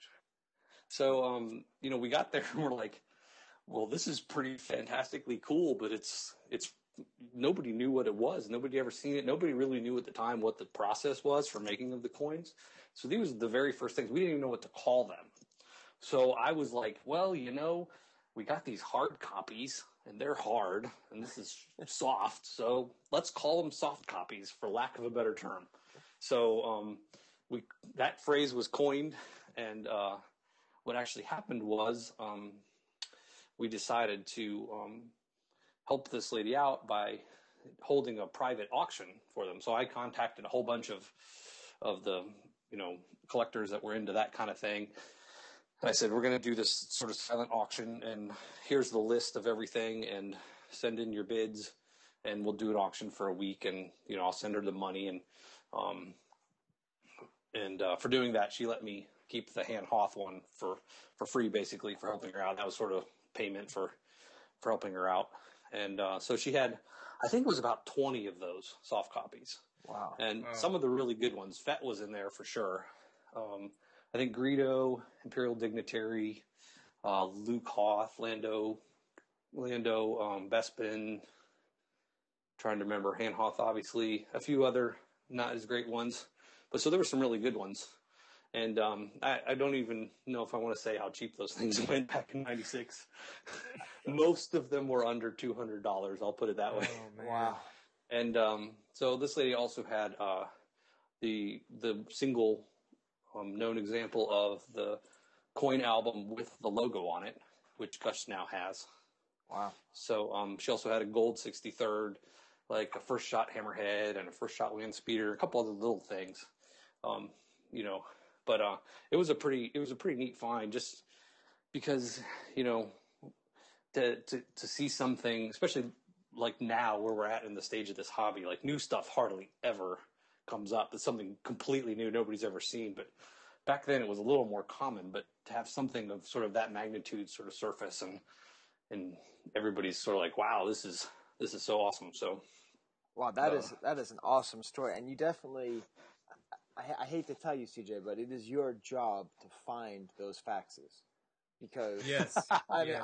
I, I I would honestly, if you had a fax of a Chewbacca, I would pay two hundred dollars for the fax. I- I, mean, I don't- you know, I you don't- double your money. I don't think that Chewbacca was in was in that group. I, I, I don't recall that it was. I'm just But, saying, uh, someone would spend two hundred dollars for the fax. I think I think the only the, she only sent me one fax, and it was the the Royal Guard. I'm pretty sure. So it's only that one. And if I have it, I know exactly where it would be. But I haven't looked in this one box for for a little while. I don't think I still have that fax, but you never know. I could go check. All right, well, we'll leave that to suspense for next month. But that's Yeah. so cool. So you that so and and also I think uh, I don't want to get angry emails. You have to call it the Ohio State University, right? Oh yes, I, I suppose so. I mean, just I, I'm not trying to tell you. I know you started the Ohio Star Wars Collectors Club, but uh, um, anyway, so just the idea that all of these were found in this little library. And it's cool. This picture too. It's so evocative. Uh, just to see like the, it looks like a college library, and you're there, and you're smiling, and that that's where this term soft copy was born. Yeah, and that was really the the very first, um, you know, discovery that I was involved in. So that was sort of whet my appetite for like going out there and digging this stuff up, and and so you know when you when that's your first hit and it sort of happened by accident, you're like, oh my gosh, well, like this this would be fun to keep doing this and keep having these kind of you know treasure hunting adventures. So that was kind of my my first my first find and um, you know sort of started me down the the path of really getting into the um, the uh, vintage prototypes. And the other thing I'll say is that that find is pretty much why I collect Han Hoth because uh, Han was always my favorite character. So um, at the time, the only thing I had ever I had gotten, I had wanted to get a little bit into prototypes, and I had purchased a Revenge of the Jedi Han Hoth proof card, Mm-hmm. And um, that was really the only one I had. And then this find came up, and I'm like, oh, cool! I get a you know, if I'm going to keep one of these, I really want the Han Solo one. That's the one I wanted. So, and I'm like, hey, I, now I got a Han Solo soft copy, and I got a Han Solo Revenge of the Proof, Revenge of the Jedi proof card.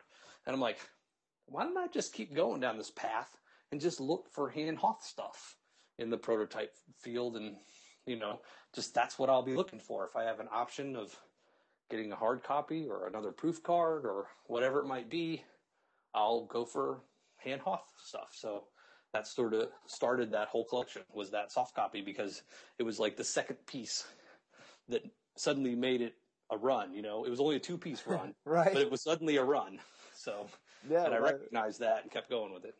that that's not a bad run. And also, I think you know, looking at the the archive entry, and we'll include a link to it. The way things happened, it's actually pretty significant because if it weren't for the fact that you called them soft copies, and if it weren't for the fact that she weren't married, that that this wasn't her ex husband, then they would have been called rubbers, because at least to this article, that's what they were called in the industry. They were just called, oh, get the. So there would have been just a whole series of bad jokes and, you know, you got the, you got Hans Rubber, you know, and, and that would have been really annoying. So we, we owe you a, a debt of gratitude, CJ, because uh, soft copy is a lot cooler than than calling them rubbers. Uh, Everyone still there? Yep. Yeah, I'm here. Yes. Oh, cool. Um, boy, Steve, it's it's it's going to be hard to do better than that, Steve. but I think that we can equal that because uh, ever since Duncan sent the pictures just a minute before we started recording, I have been dying to talk about uh, about the this this month's unloved item. Uh, so we will uh, hit the drop and then talk to Duncan about Aquafun.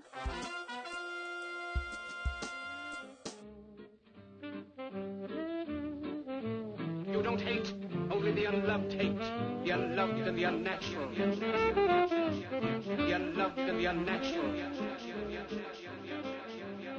So, Duncan, I asked you last month, you know, uh, do you have any cool vintage items? And to be honest, Duncan, I was afraid that you didn't read my email carefully and that you just were going to talk about some weird modern thing. Because I had so never heard of what you were talking about that I just had to kind of BS it and be like, oh, yeah, Aquafun. So, sounds great.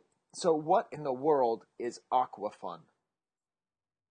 All right, Aquafun is a company that uh, out of Australia during the Return of the Jedi era that did a series of inflatables, plastic inflatables, uh, swim aids, and things like this. Uh, their their parent company is uh, kind of ironically named Stern's Playland, so it's kind of a juxtaposition there, I guess, of Stern uh, but Playland, but it's Stern. right. So, so sit there, like, be on the play structure and the swings, but have your arms folded and frowning. Exactly. So uh, the ones that we have uh, so far, there's um, R2D2 floaters, which are the little inflatable arm things that you put on on your uh, upper arms to help give you the assurance that you're not going to drown. And these have R2D2 on them, obviously, hence the name. Uh, and then the Ewok bubble, which has uh, some colored line art of uh, two wickets and uh, and that's uh, another piece that you would uh, strap on to a child or something so that they would uh, be able to have some more security while they were uh, swimming. And then the third piece that I have is the speedboat on it. Speedboat. exactly. So there was the a best. Star Wars speedboat. Um, all it is is just a little inflatable kind of a raft thing that uh, you could sit in and and go around in. It's got uh, Luke and the droids and the Millennium Falcon on it, Star Wars logo. But uh, there's kind of a, a funny story behind it, or at least uh, interesting as it relates to Gus and Duncan's comprehensive guide to Star Wars collectibles, uh, available now at paizo.com or completistpublications.com. Uh, you'll notice there's only two items listed in there for the Aqua Fun, and that's the R2D2 floaters and the Ewok bubble. Uh, originally, we had the speedboat in there, a canoe, um, I think there was like a beach ball kind of thing as well. And what we really tried to do as we were putting the book together is we would try to get multiple confirmations of items that we didn't just go with okay one person has seen this or this was shown in one you know publication or something like that. We really wanted to make sure that there were multiple sightings of it so that we didn't have something uh, spurious in the in the book. And we just were on the fence with the speedboat. Uh, we even had uh, it was in the, the book originally and we even had in the beginning, you know, each of the chapters has a little bit of uh, the history of that type of collectible, uh, uh, you know, in this case, sporting goods, and what are the key things in the sporting good collecting. And so we made a, a little joke about you could recreate the famous speedboat scene from Return of the Jedi. and we just got a little bit of cold feet there at the end and decided, you know, we really don't have any proof that this thing exists so we killed that from the book. We took that uh, little line out of the, the write up. And the day that we went to press, I found this item on eBay and was actually Oh. able to confirm that it existed. Oh, yeah. I mean, I, I think it's going to take another hour and a half just to to just stop talking about these things because there, there's so many things about about these to love. First thing is Duncan, how often have you seen it where it's where you see the Star Wars logo completely on its own and the complete Return of the Jedi logo? That's pretty rare, isn't it? Yeah, exactly. I mean, the, the, the makeup of that, uh, the design of it is very unusual in that uh, there's not a lot of stuff that had just Star Wars logo by itself during the Jedi era. And The then the fact the- that they also put the Jedi one there too, yeah.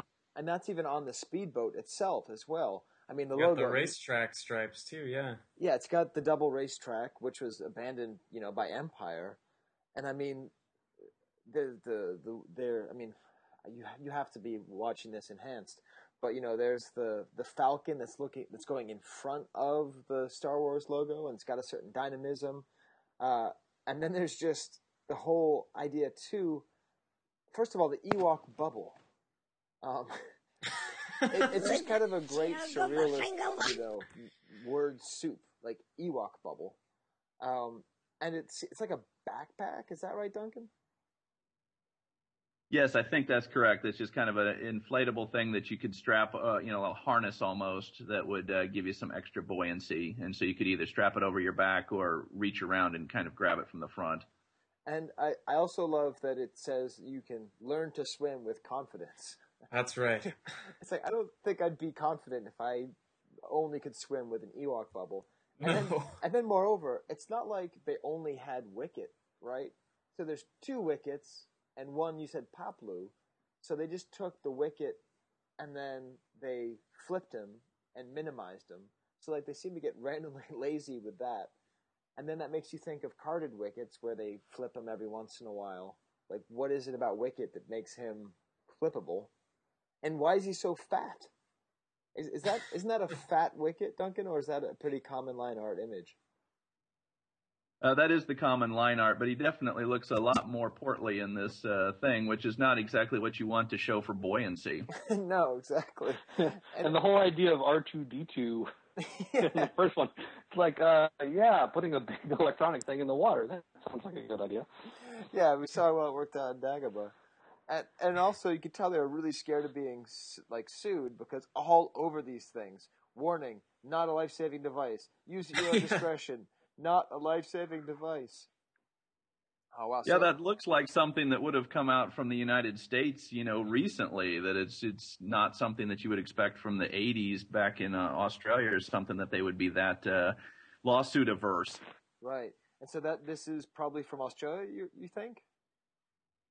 Yes, it's definitely from Australia. Okay. And I, I don't know if you guys noticed, but there's a funny line in R2D2 one that says, um, uh, let me bring it up here. Swim trainer for children and adults. oh, man. Yes, I saw that. I thought that's hilarious. Oh, I missed the. I don't know if there's going to be a uh, an archive uh, party at Celebration Europe too, but there definitely will be one at Celebration Seven. We need to have a a, a pool party section.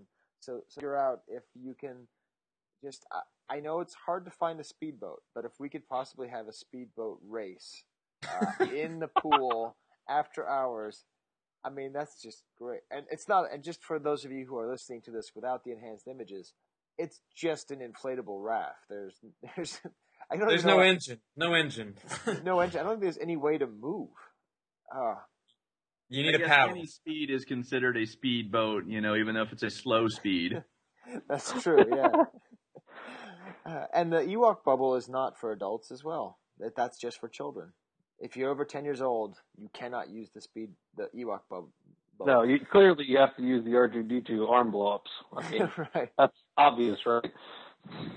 Oh It- It wouldn't be it, it wouldn't be embarrassing enough that you're trying to learn how to swim as an adult or whatever, but you have to have these R2 floaties to give you confidence. right. Yeah. Yeah, it's the, the use of the word confidence in all these that, that definitely struck me. Yes. Oh wow! Well, I I, I want to say, Duncan, that anytime you find anything, you just feel like, hey, have they talked about this uh, on the show? You just send us an email because uh, you know we it, it's always fun for us to try and find these things, and uh, we never would have found this. So, oh, just Well, I always enjoy I always enjoy seeing what you guys come up with because it's uh it's fun to see what uh, you guys are going to find intriguing or um you know what uh things that I've taken for granted for a long time and you know, it's like oh yeah probably not everybody is aware of that or something along those lines.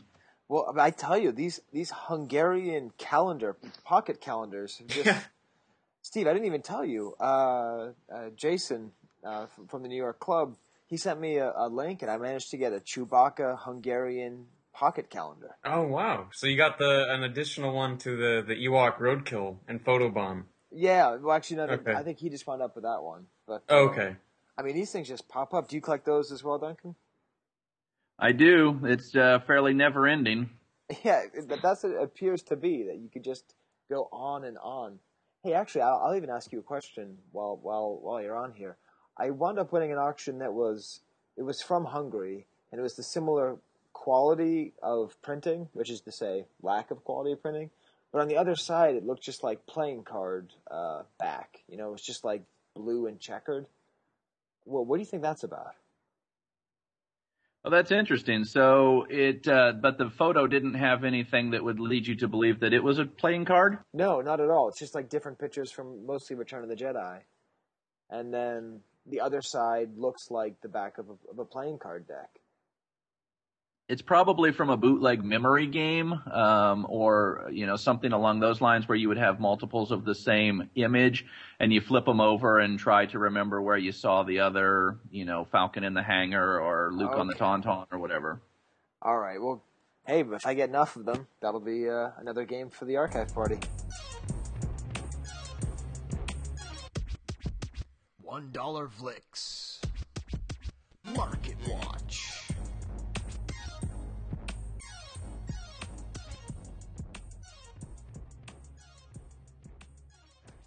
So what's cool, Steve, is that we have, you know, a Han Hoth collector from 1997, 96, 95, whatever, super old school focus collector.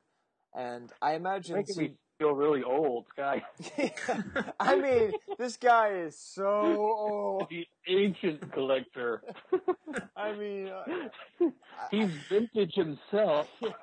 I was trying to say that, you know, with respect, but I realized that I might have thrown too many adjectives in there. Uh, what, what- what's that from Billy Madison? Uh, he's so old. I, I forget what it was. Uh, but but I mean, if, you had to think about what it would be like back in 1998, CJ, if you were trying to put together like a full run of of carded Han Hoths in reasonable condition, uh, how much time and money do you think that would have cost? Well, you know, before the eBay day, it would have taken quite a bit of time because um, I did get started before that, and it was, you know, I remember going to the toy shows and you just wait and go there and see what you find and hope you find what you're looking for. So, but money wise, it would have been much cheaper than today. So, you know, probably, you know, maybe for Empire and Jedi figures, you know, twenty, twenty-five bucks. So Yeah, yeah, that's uh, Things have changed. things, Mhm. things have changed. So I thought it'd be fun to just kind of look at uh, Brisbane, Brisbane Mike. Speaking of Australia, um, I, I have officially forgotten how you pronounce it again, so that's good. So you know he always goes and, and finds our figure of the month and just says sort of like a, a test as to if someone said I want to be the next CJ Fawcett, you know, because obviously you know in your advanced age you're you're clearly no um you know, I, I, I want to be the next CJ Fawcett. How could you possibly do it? Um, so, you know, we're not necessarily going to read all of these. Um, but as far as like the, the 31 back, CJ, do you remember that being a big deal, trying to get his debut card? Or, or is You it know- just. you know, even back then, the card backs, which one it was on, was really nobody really cared. It was more about the front, and you know, a, a lot of people wanted the card with the without an offer on the front was almost more important than what was on the back. So it was all about getting offerless fronts, and um, you know, for most of the figures, that's pretty easy. I think the only one that's really super difficult is I think the 4-LOM Right. ESB one is really hard without an offer, or maybe the debut back is really hard. I can't recall, but um, so yeah, you know, looking at the card backs back then, it wasn't wasn't nearly quite as in depth. I mean, everybody was aware of you know 31 back, 48 back, and everything, but um, I don't think there was even that much really deep understanding of which card backs were maybe the the rarer ones, and I don't think any of the Han Hoth ones are really that rare anyway. Right. So, um, according to the Kellerman book, anyway, they're all pretty. It's pretty standard.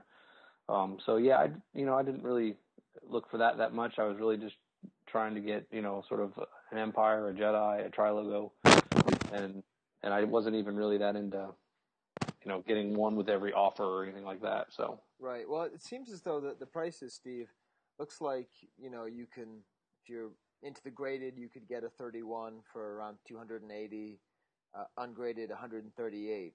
Seems Yeah. Like, seems like a pretty, pretty steep uh, AFA uh, tax there. But then 32 ungraded, yeah, it seems to be about the same. It, it's, I don't think it's actually changed that much. I, I don't know. I don't know how much uh, you guys pay attention to that, but it doesn't seem like it's changed too much. People still mostly just want offerless or an offer. Um, although I do really like this one 32A. Uh, I don't know if you guys see that. That went for eighty dollars because it has a sticker tear and then the X's on the back. Yeah, yeah. I don't know. Do you have a, do you have a lot like that, Duncan, in your collection? Not a lot in my collection. Um, I have over the years, but of course, the ones that I had as a kid, I would always, uh, you know, mark off the back, or mostly in the little catalogs that came with the play sets. Right. Yeah. I mean, t- to me, that's like it's. Fine. I don't even know if I've even talked about that, but this card back, any of the ones with the little pictures before they went to the the group photos, that's just that's probably my number one memory of playing with the toys is looking at the pictures on the back and, and seeing the the, the, the crazy uh, like the the lights and oh man, yeah, yeah, those are great. And then let's see, Steve. What what what if you? uh We never tried to do this, have we? A roundtable market watch? Is is it is it is it completely failing? Is this terrible, Steve? Help me, No, Steve. Tell me it's good. All right.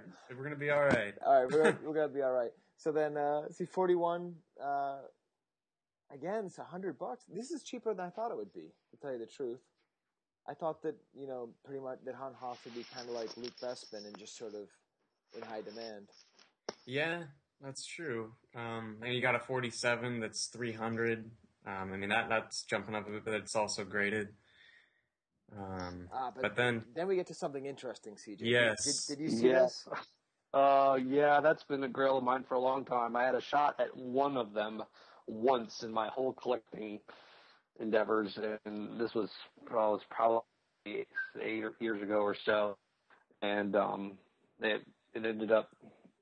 It, it it came from a I think it Jordan had one and it came from a collection of uh one of the sales salesmen um who had this and it ended up I don't know somebody I don't remember the story maybe somebody outbid me with Jordan or he promised it to somebody else first or something but anyway the only one I've ever seen and I missed it and this one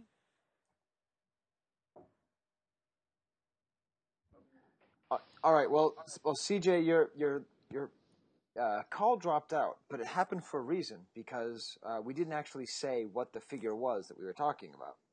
Oh, okay. So uh, I think that that was our listeners who are sitting there going, "Ah, damn it! Why won't they say what they're talking about?" And that mental energy jumped through space and time and into my computer. And Steve, am I going too far? Anyways, we're uh, what we're talking about is an Empire Strikes Back, uh, posh, posh, whatever. Uh, I always called it POC. I don't know if that's right. I don't know if that's right, but I always called him POC. Point is, it's a Spanish uh, Empire Strikes Back, uh, Han Hoth, and uh, it's got the beautiful sideways card. And again, we we talk we are just talking about the the portrait photos, but this is a group photo that's unlike any other. True. And and uh, it it sold for four thousand dollars. And uh, Yeah. is that about what you you bid eight years ago, CJ? Well, I, I'm not sure if it went for four because if you notice in the eBay link, it says it was a like a best offer or something. So well, who knows what that Ah. means? Oh. Maybe it went for less, maybe it went for more. But um, so um, you know, yeah, it, it was probably seven, eight, ten years ago. I there's only one shot I've ever had at this in my whole collecting endeavor of this figure with Han Hoth, and um, I can't remember why exactly I missed out. I, I think it actually was.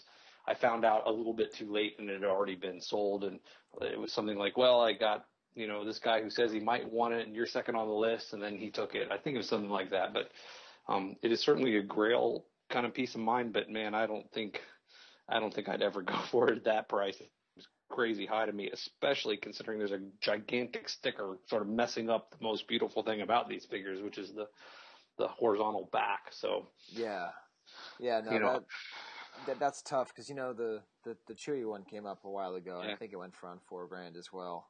But I, I've only ever seen this figure twice. This one and the one other one that I missed. Yeah. Well, so it's you know- crazy hard. yeah, that's yeah, that's that's pretty tough. Now, now, Duncan, do you like when it comes to the crazy foreign variations and stuff? Do you sort of try to get one of each example? Do you just steer stay away from them in general, or do you have like a crazy horde of them and you're not telling me? Um, well, I uh, tried to get for my U.S. set was basically each movie front uh, didn't matter what the the back was, and so each character and very you know major variation on all of those, and then the tri logos. Uh, and then foreign cards, I like to get basically the same thing when possible. Uh, but for the Spanish set, I only have one uh, of the Empire. I just have the the Ugnaught. Right. But Yeah, those are those. still- These are crazy hard to find. Yeah, they, they are, and they're they're just beautiful. I love the the L, uh, you know, El Imperio contraataca. The way it's just, you know, right in between the the double racetrack. And, yeah, no, that's that's a really nice piece, and I I feel bad for you, CJ, that that, that came up and you didn't wind up with it.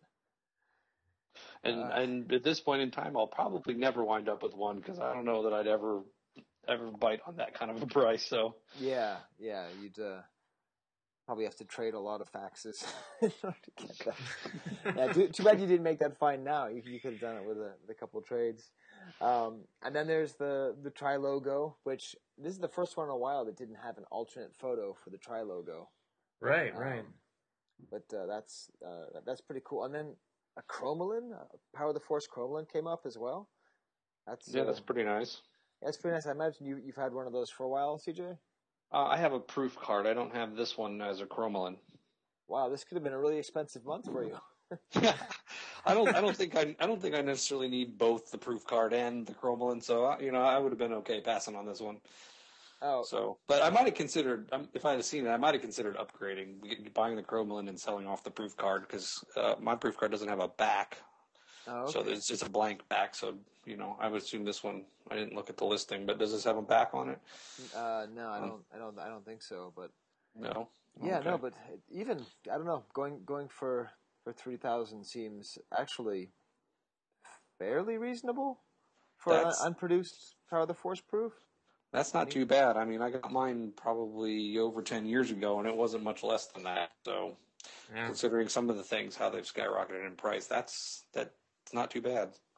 Yeah, so there you go for the for the people that listen to the show because we like to emphasize that you can do it cheaply. Uh, Two thousand dollars for uh, a Chromalin is cheap. So you see, it, it, it is it is possible. Unproduced Power of the Force Chromalin, yeah, that's that's a pretty good price. Yeah, yeah. Well, I, I sort of I jumped over a bunch of them because I think that that's how it works the best. And what I also did is uh, I don't know if you guys now you, guys are, are have both been collecting for longer than we have. old old collectors. Um, but uh, uh, oh, it's just so funny because you know with Steve, I get to always tease him for being too young, and now yeah. Um, but uh, you know, I often refer to at least myself as a sort of Kellerman era vintage collector. You know, um, what I mean by that is that when I sort of got into collecting vintage, was you know super hardcore. It was right as you know, the Kellerman came out, and I, I don't know. It, it seems to me like from talking to to Ron uh, that he sort of considers himself almost to be a concept to screen to collectible collector. Uh, you guys have a sort of similar feeling. Like, was that book the same kind of importance to you, uh, Duncan? Well, I was uh, one of the few that actually stuck with Star Wars collecting my whole life. I didn't uh, go away from it there in the late 80s. So I've uh, always kind of considered myself a first generation collector, uh, which is probably why I'm still a completist. I think if I had gotten out of it and come back into it, you know, I, I wouldn't be. But originally everybody was completist and it just, they became too much stuff to keep up with. So there's Right. only a couple of us now. Huh. And and so uh, yeah, that. Well, how many completists are there? Uh, besides Steve and myself, I think that's you know really pretty much it. I don't know that of too many other people that say they go for everything. Right. And I mean, uh, the Onion headline does that that does that still bother you? They didn't like ask you for a picture. No, not at all. No. okay. you you you've seen that one, Steve, right? No, no, I haven't. Oh, I I don't know the exact text. This isn't a sore a sore point for you, is it, Duncan? It's not. You can talk about it. Oh, okay. Uh, it's. I think it was like you know, Star Wars collector now has one of all, and it's just a picture of a guy in front of a bunch of Star Wars toys. I don't even think Hmm. there's a story. I think it's just a headline, but I remember thinking it was- Okay. it was, pretty funny. Uh, and then I immediately thought of, uh, I immediately thought of uh, Duncan and and Sansweet. But yeah, Well, it's funny too because you know when you see people and talk about Star Wars, it's funny how many people had it all, quote unquote, until they come over and see the collection, and then they realize that they didn't really even come close to having it all. right. Yeah. Yeah, no, it's, it's when people walk, you know, and see see my collection, like, wow, you must have everything that ever was Chewbacca. I'm like, I don't even know if I have ten percent. you know, it's like, I, you know, getting the Hungarian pocket card is is a real step forward, but there's at least five other Hungarian pocket cards I don't have.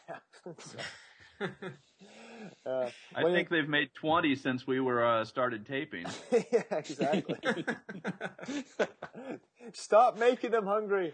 Um, well, I, I guess I bring it up because uh, there was this this auction of so you know at at Celebration Six, you know we we talked to to Jeff from Jeff's Collectible Empire a couple months ago, but he bought all of the Kellerman figures uh, with the idea of having them authenticated as being from Kellerman, and then having them and then basically selling them and having it be sort of like a thing. I- What was your What was your reaction to that, CJ?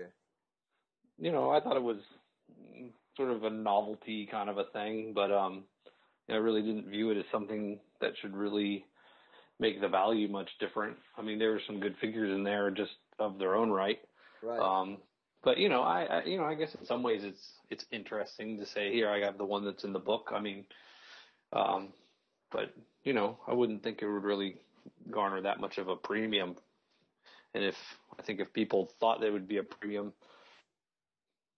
it's probably wouldn't last because you know that that was just a collecting book that came out, and 15 years from now, you know, is it really going to be that important that this was the figure that came from that book? I don't know. But then there was also the wasn't there the the Sansweet collection that did the same thing where he auctioned off all the figures from from the book recently? Uh, and that was only one group, right? I, I I don't know. I missed. So that's a similar kind of thing. Yes, yes, that's exactly what happened. Was um, they were a, a large portion of them were were donated to, to the Rancho Obi Wan, and they used those in the photography for the book, and then. Um, Oh, the most I, I recent think book. that's correct. Anyway, there was an auction where they had you know several thousand figures, and I believe those were some from the that they used in photography. But it was definitely uh, donated to Rancho Obi Wan to raise money, and so they auctioned them Right. off. I see. Okay, yeah. Well, I mean, I, I, I- I guess you know when I was talking to Jeff, and to me, it really resonates as an idea. And I mean, you know, I, I bought one of the figures primarily because you know the book did mean so much to me, and there is a kind of it's like a weird double nostalgia because it's like you know you're nostalgic about the toys, but then I'm also nostalgic about the time when I would read Kellerman. You know, I would switch between the archive and Kellerman and just sit there and just spend all day trying to learn about these toys. Um, so there is something about that to me that, that has like a, a, kind of resonance. But I'm interested to see, and we'll kind of think about it. Did it have an impact on on the price? And I'm not, I'm not sure it did. You know, um, a, a Lando skiff went for two hundred and twenty six dollars, which is insanely high. But then it's Yeah. AFA eighty five, so um, boy, and a Paploo AFA 85 for 220. So I guess that's the, the question we could put out there. Uh, Steve, uh, could you go I mean- back in time and ask Pete the question if most Return of the Jedi's that are 85 go for $225? it's, uh, I wish I could. Okay. Well, tune in next month. We'll see if we get the facts uh, from, from CJ and uh, uh, and that. But then there's some other items like you know the there's a Clipper Biker Scout that that went for two hundred, and that's just crazy that that would go for less than a than a Paploo. Yeah, that's pretty crazy. Um, and then some just just went for abs. Well, I, I like that he mentioned that the Bespin security guard white, and then he put in parentheses Asian. yes. The whole point is, it's not. He, no longer can we call him white. He must be called Asian from here on out. It shows the impact that your uh, show is having. Yeah. That's right. well, if we just convince people, you know, it's just it's right there. It's it's you know we had to you know celebrate Lucas's absolute bare minimum of diversity efforts, and uh, you know having one of the guys kind of maybe Asian if you if you uh, if you didn't really pay attention. Um, and then there's you know a, a twenty back Death Star droid that went for a thousand. Uh, which I couldn't quite figure out why that one went for a thousand. I guess because it's a twenty back. Yeah, I guess I guess that's it. So it seems as though most of these are going. That that just seems crazy to me, crazy high. But Yeah. Well, it's pretty hard, right, to put together the set of twenty backs. yeah, Um, you got to remember though. I come from the era where card backs were like, eh, I don't care what card back it is, whatever it is, it is, and like this idea that, and I understand, like I get it. It's like okay, the twenty backs, a lot of them are pretty pretty rare and legitimately rare, not just like sort of some fabricated manufactured rarity, but. But uh, man, that seems like a lot. thousand dollars. yeah, So- yeah, that, that, that that's a pretty spicy meatball. I mean, I remember like you know way back to when I started, it was like there was there was nothing that was carded that was a thousand dollars, nothing. Right. right. Yeah. And now it's like I think a Death Star droid is a thousand. That's like that figure yeah. seems kind of insane. Yeah. What's interesting is the way he did it in the in the auction is he shows the the page where it is, and he's kind of like seems like he's almost like screen matching, you know, uh, Yeah. kind of like it's almost like becoming in a way it's also prop collecting. Uh, but you don't get in neither of you does that stuff, right? Yeah, I'm in. I'm into prop collecting. Oh, you are.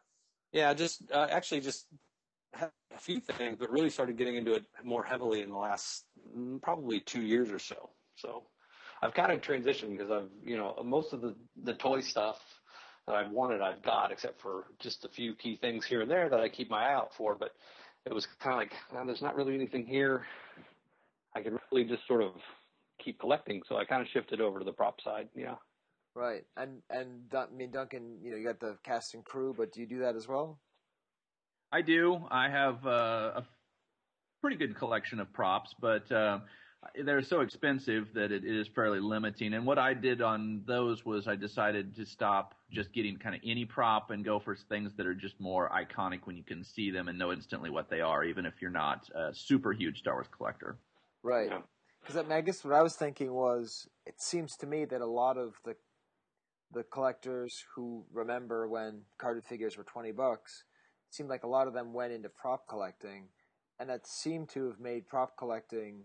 I mean, in addition to other things, go up.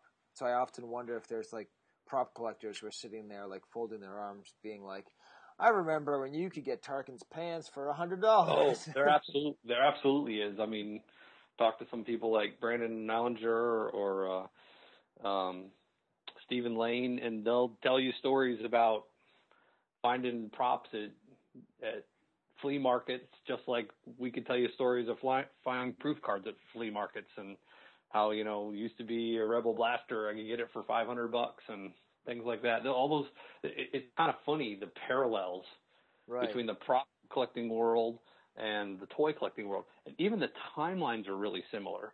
Like, um, sort of the golden age of at least the high end Star Wars stuff was, I would say, probably 96 to 2002 was when, like, there was this massive push for digging things up and finding it and bringing it to market. And it was like this golden age. And that was about the same time, maybe a little bit earlier, maybe like maybe like 1990 to 99, but that was about the same era where these prop guys, and not just for Star Wars, but for other movies as well, that, that whole prop um, collectibles uh, hobby just really started to grow, and people doing the same thing we were doing in Star Wars, is going and digging stuff up and calling the guys and going and visiting them and buying collections, and it, it's really kind of interesting how they they parallel each other. And and um, Brandon's a friend of mine, and you know we've discussed it some whenever we talk, which isn't very often, usually just at conventions and stuff. Um, you know, it's, it's kind of cool. And I kind of go, oh man, if only I had been doing the movie stuff then instead of the toy stuff. You know, what Right. kind of things go about, but but that's okay. Uh, but I mean, there's some of us who are saying, if only I was doing the vintage stuff instead of the modern stuff. So Yeah, that's true. Because it, it's not like my, uh, you know, uh, Star Wars Saga Blue Card uh, Luke with bloody stump is eventually going to be worth six thousand dollars. But Yeah. uh, well, I guess stranger things happened. But yeah, no, that's uh, that that wound up being a lot more. Well, you know, Steve. Every time I ask, uh, I ask you guys don't. This this isn't something you can talk about. They they talk for a long time, so. uh, Your trademark is stupidity. it's good that maybe they can help me figure out why a uh, what the skew on footer means. Did you see this? So there's Yeah, a, yeah. a Darth Vader 12 back, and it's an 85, and it went for six thousand one hundred dollars. So uh, that that's two thousand dollars more than the Empire Strikes Back uh, Han Hoth. Do you guys know what the skew on, on footer is? Uh, Well, the the SKU is uh, is a number that's an ID number for that figure. Um, the only thing I can think of is that maybe there's that a matching number inside on that little tray. I don't know what the footer is, unless it would be that little cardboard piece inside the the bubble that he's uh, standing on. I, I don't know. I'm not familiar with that term. Yeah, so um actually I pronounced that I was confused. I'm like, what's he talking about? Yes, you actually pronounce that skew, not Oh. skew. It's pronounced skew. He's as clumsy as he is stupid. So it's it's a term um I can't remember exactly what it stands for. It's an acronym. It's sellable something unit. I can't remember what the K stands for. So it's a manufacturing term. A SKU would be like, you know, uh, a Hoover vacuum cleaner might be a, one SKU, and in that product line, the you know they sell the bags separately, so the bags would be a SKU, and maybe they sell the a replacement um, uh, drive band, and that would be a SKU. So anything that's like the sellable unit is a. SKU. So um, the footer is you know the piece that's underneath his feet, the little carded thing, card panel that's under his foot. So apparently, and I mean, I had heard about these, but I didn't realize you know they were this kind of rarity that some of them have some things printed on that footer. So usually when you have SKUs manufacturing, there'll be a SKU number associated with it. So that when retailers or whatever are ordering your part, they'll order it by the SKU number. So they'll know, you'll know, oh, I want SKU 698847, and that'll be this thing. And they order it by a number rather than a description because it's, descriptions can be similar and confusing. So apparently this one is, would be one that had the SKU number was printed on that footer. And I guess that wasn't done very often or, or, you know, it's pretty rare to see the SKU printed on the, on the footer underneath his feet, but, um, it doesn't Right. actually show, does it even show a picture on this eBay page? It doesn't really No, of, the, of the no. footer. But in the description, it talks about how I guess the very first 12 back Vaders after the double telescoping were were used. I guess had had this footer with the printing of the SKU number on it. So, Yeah. man, I, that's a huge premium for that. I didn't realize. That is, that is really crazy Yeah. for a, for a variation like that. Yeah, I'm gonna have to go look and see if I got any SKUs. Scoos, Sky, Scoos. no, it's SKUs. I got it right this time. It's SKUs, yes. Excuse me. Yeah, I'm checking mine out right now, and I don't see any on mine. Aw, so I- man. I didn't win. Uh, did you get the Boba Fett with a half moon on his hand? Okay, yeah. so it's it's almost midnight here on the East Coast, which means that there's only time for one more thing, Steve.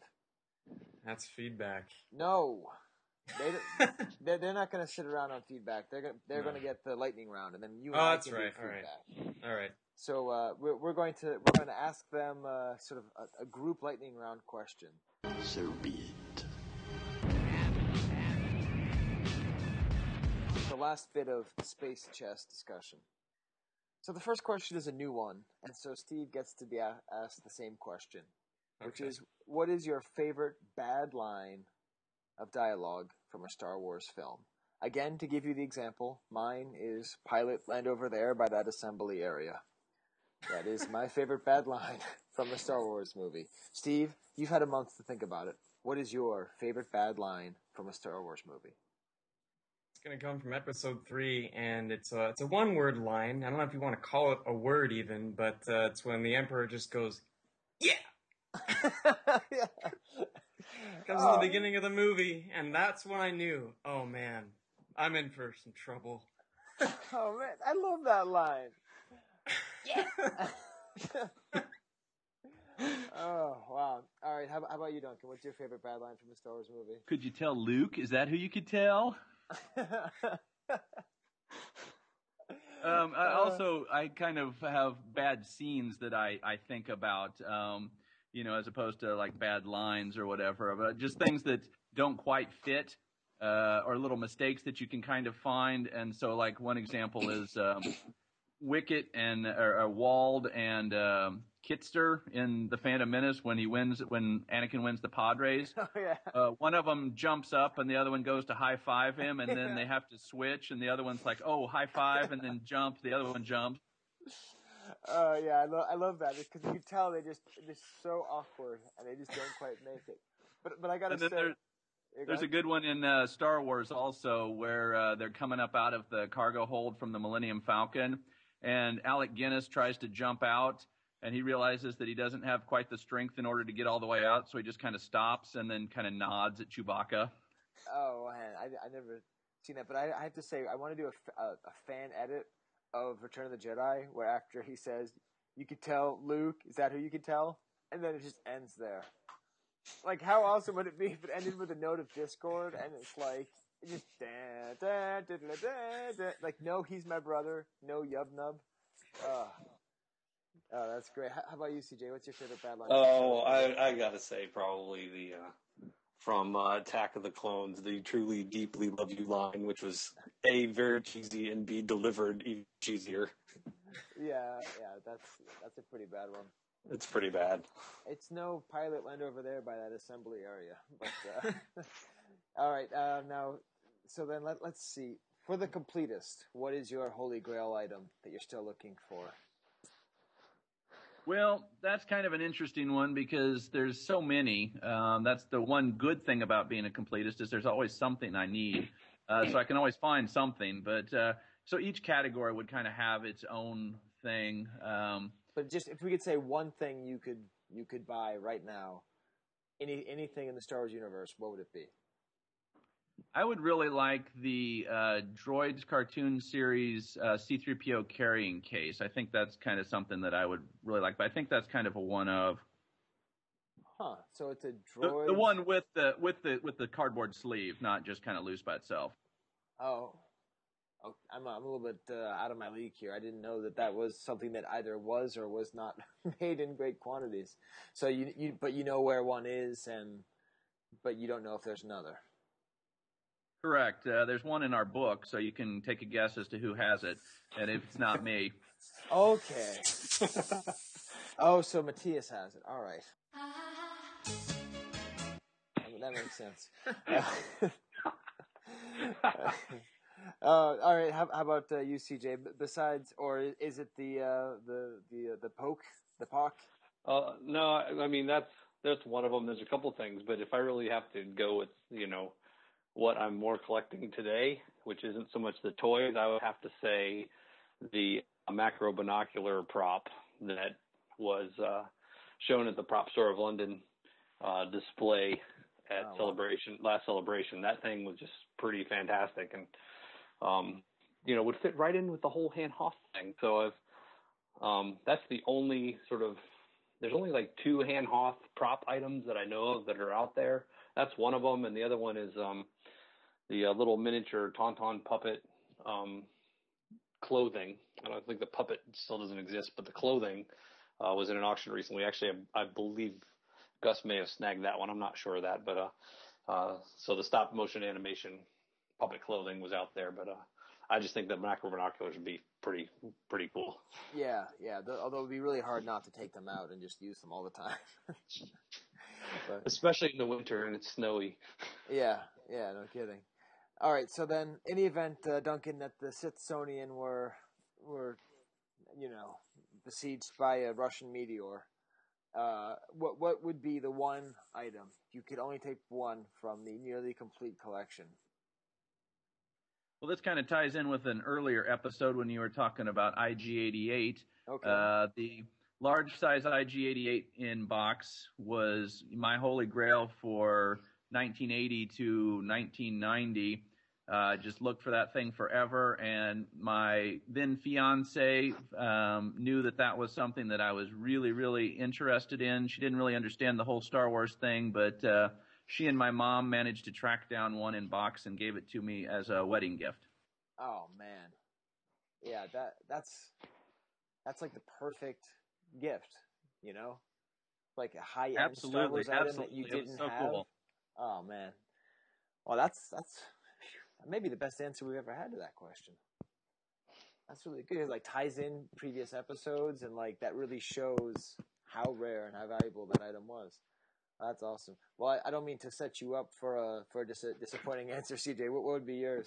Oh, oh no, Steve, because I have what is arguably one of the best stories ever of collecting. I will tell you right now. Oh my gosh! Sorry, go. Duncan, I'm going to outdo you on this one.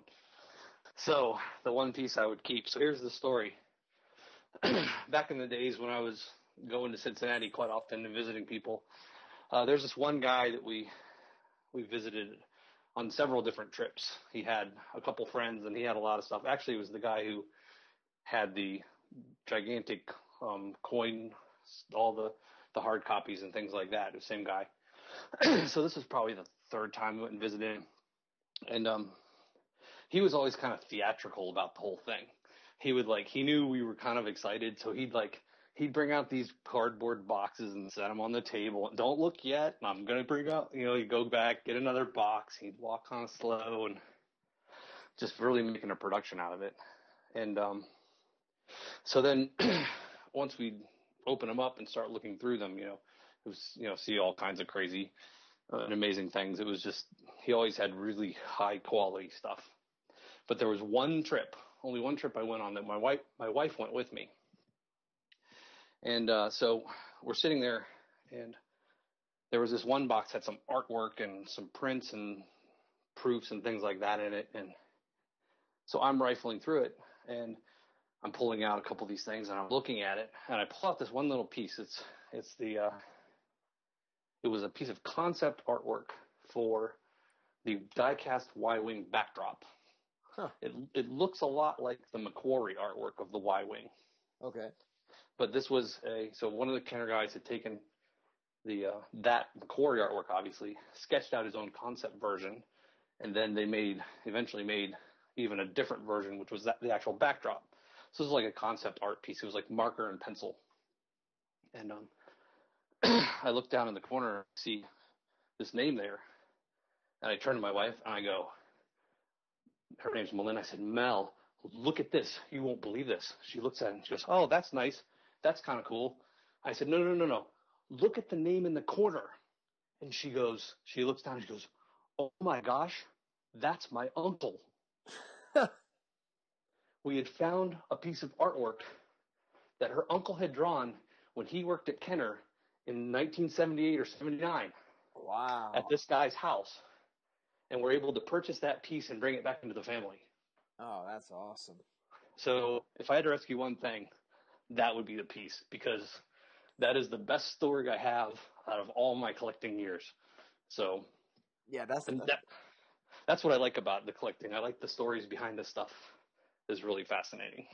Yeah, is, is that like? uh I mean, we should have had you guys on for February. These are like the most romantic stories I've ever heard. So that was just that was just so cool to think that like I mean, what are the odds that I would meet her and we would get married and then I would get involved in collecting and go down there and meet a guy and that I'd be there and she'd be with me and that he would have this piece that my uncle drew that got passed around for yeah, 15 years. I mean, the coincidences are just kind of staggering that that could even happen. Wow, that's awesome. Whew. Well, we're gonna have a hard time with the next guest trying to trying to top those two. Um, but unfortunately, Steve appears to have just dropped off. Um, so he's not going to get to hear the answer to the last question and not going to be able to say goodbye. You know, why don't I just call you back so that that way, and then we'll just be the answer to the last question, and then hang up. Is that all right? Hmm. It just it'll That's feel fine. weird if he's not there to say goodbye. Okay, one second. Yeah, no problem. All right, well, Steve, you just missed like two of the greatest collecting stories you will ever hear. They'll warm your heart. You'll be amazed with the just the cosmic nature of existence and the kismet that can exist between two souls in a seemingly random universe. But you're gonna have to wait to hear it because they're not gonna tell it again. But I No, did make figured sure. just as much. I did make sure to, to bring you back uh, in t- in time for the the great cosmic question. Uh, Okay. Seeing as we're getting philosophical, so we'll we'll uh, we'll do it uh, snake style here, and we'll ask CJ now: If you were a piece of vintage Star Wars memorabilia, which one would you be? Well, I, I thought about this a lot, and I think I would have to choose an old school vintage iron on transfer t shirt. Nice. Ah, good, good call. I just, man, I had so many of those things when I was a kid, and I remember going to the little, the little shops in the mall, and you go in there, and all these things are plastered up on the wall, and you got to pick which shirt you wanted, and you got to pick which one you wanted, and then iron it on right there for you. Oh, that's great. And and you uh, see that this is why you know, we should probably have you know definitely more completists on because now I just want to know like what are the hard iron arms to find? Were they made in different countries? You know, uh, all that kind of stuff. Uh, I couldn't answer you there. Maybe Duncan can. yeah, It's all in the book. it's all in the book. All right. Well, then I just I did have one more idea just to float out because you, you guys are are unlike Steve. You you pay attention to Star Wars.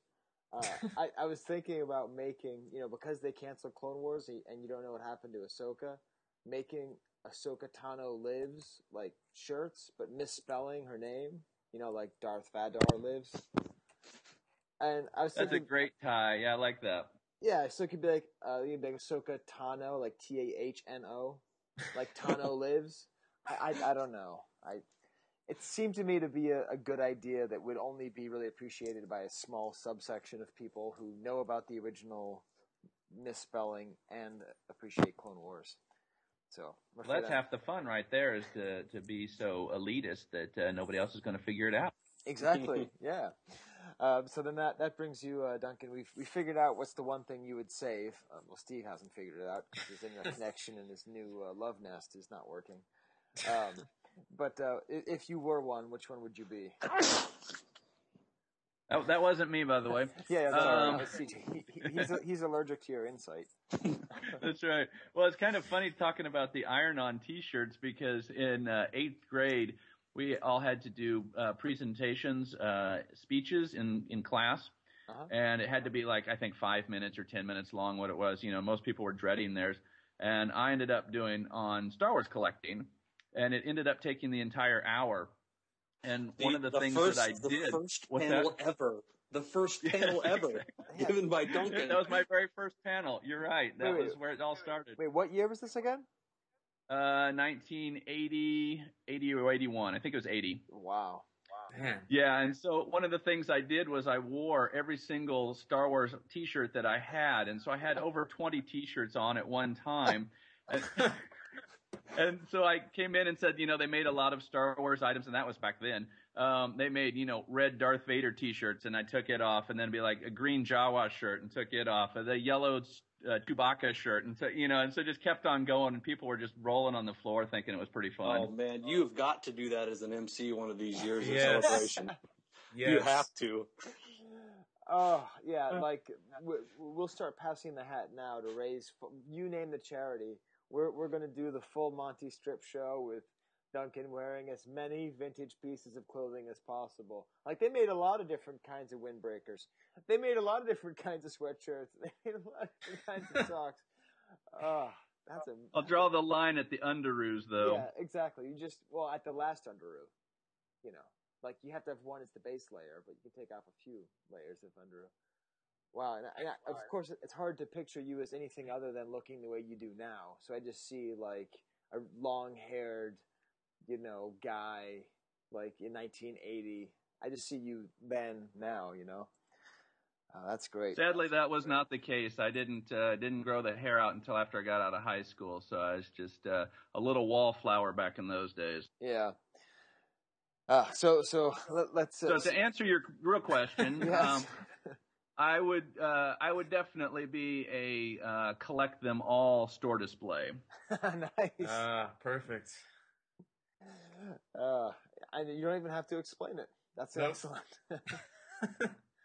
uh, awesome. Well, well, thank you guys both so much. You've, uh, you know, I remember when I when I asked you, you know, if you do it, you're like, how long? Like, eh, probably no more than an hour and a half, two hours, and I don't know how long it's been. But uh, it's it's been great having you guys on, and uh, thanks for for putting up with uh, technical difficulties and just our our kind of weirdness. and uh, we we really appreciate uh, having you guys come on. Yeah, anytime. Yeah, thanks, guys. My pleasure. I've had a great time. And uh, just as an aside, because in honor of this being Han Hoth, and while we were uh, recording here, I just uh, found out that I won an auction for a Return of the Jedi Palitoy Han Hoth. So can add that to the market watch. Wow, Very nice. How much did you win it for?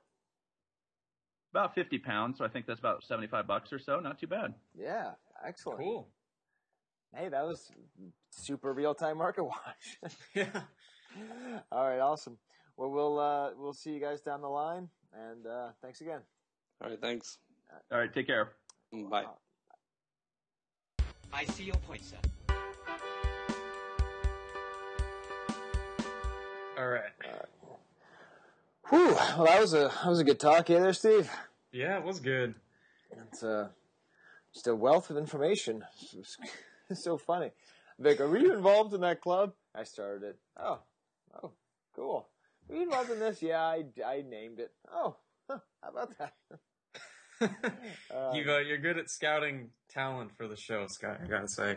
yeah, I'm not good at researching what they actually are done, but yeah, Well, yeah, that it took a real genius to do Han Hoth and then ask the world's number one Han Hoth collector to come on and talk. and there was more about the early bird reaction. So there was That's more, right. uh, more. Uh, there was actually scooped out, and it wasn't by uh, by a Canadian know-it-all. It was actually by by Sean Kay. And, Okay. Uh, I'm not not going to read them all because, uh, well, it's like twelve thirty, and I've got to wake up and drive the kids, and I've got to go get a conference on appearance of Islam and French hip hop videos.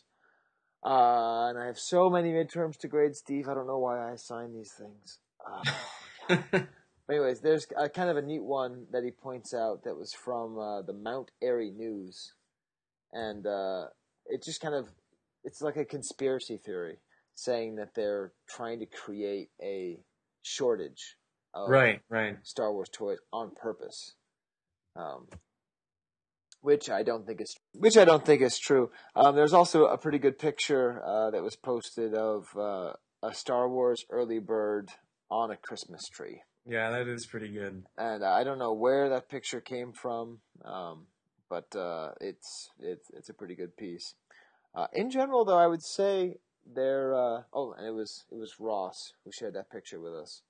Um, so I have even more Canadian love, um, as long as it was the Canadian Ross, right? Yeah, that looks, I think that's the uh, that's the Ross we're Yeah, thinking of. Yeah, it's Canadian Ross. Um, but uh, there actually wasn't that much uh, feedback this month. I, I don't know if it was something we said. I don't know if uh, it was too long. People never finished uh, listening to the end of it. Um, Paul did revolt against the Vintage Pod name change. Um, Yeah. we we had a couple people talk about starting a, a, a petition. Uh, you know, w- once it doesn't work, we'll go back to calling it Chive Cast Classic, and we'll go back to that.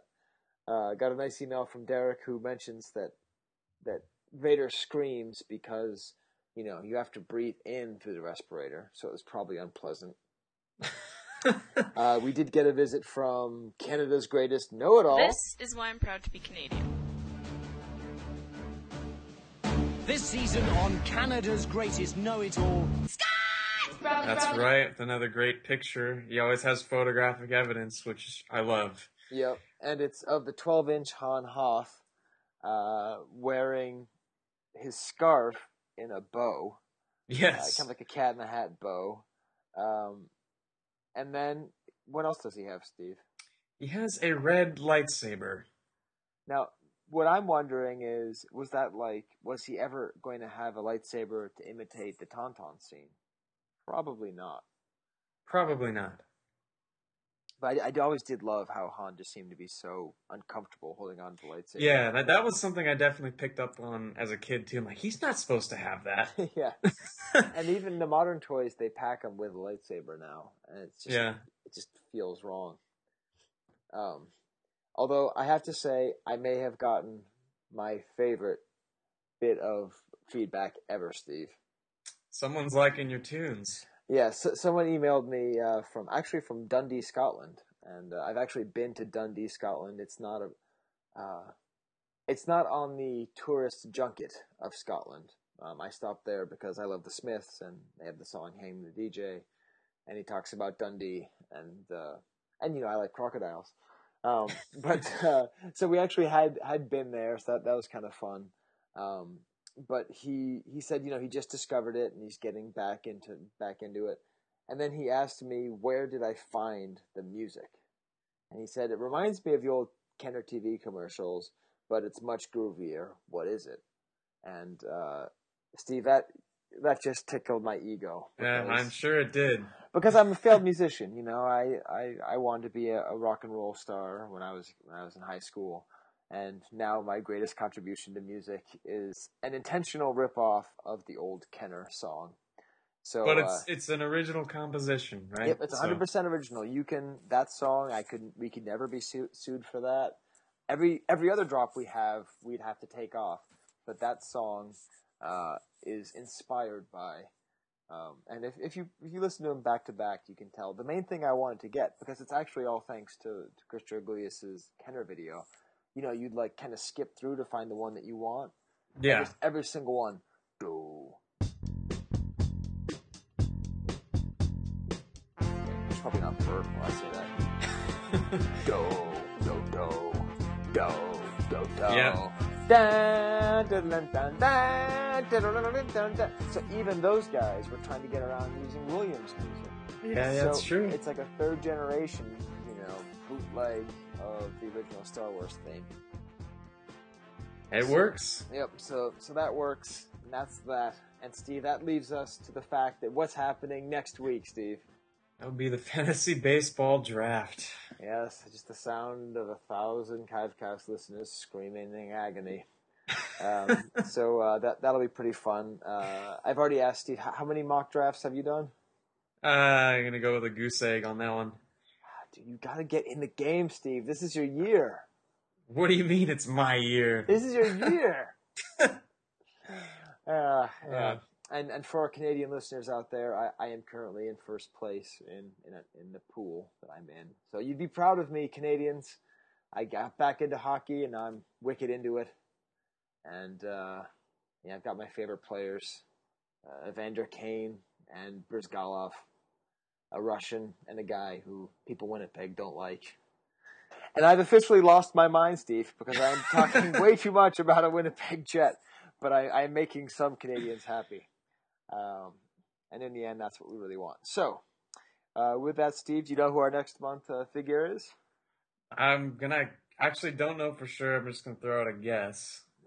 It'll be Lando? Uh, hello, who do we have here? That's right. and uh, I, I don't know. I don't know how many Lando collectors are out there. Maybe it would be a good time to actually get back in touch with Brock. Um, Feel me heat. Feel me heat. uh, I, we look forward to talking to you all next month. I hope you enjoy the episode. And uh, what was the one more thing I was going to say? Wampa Wampa! Adios.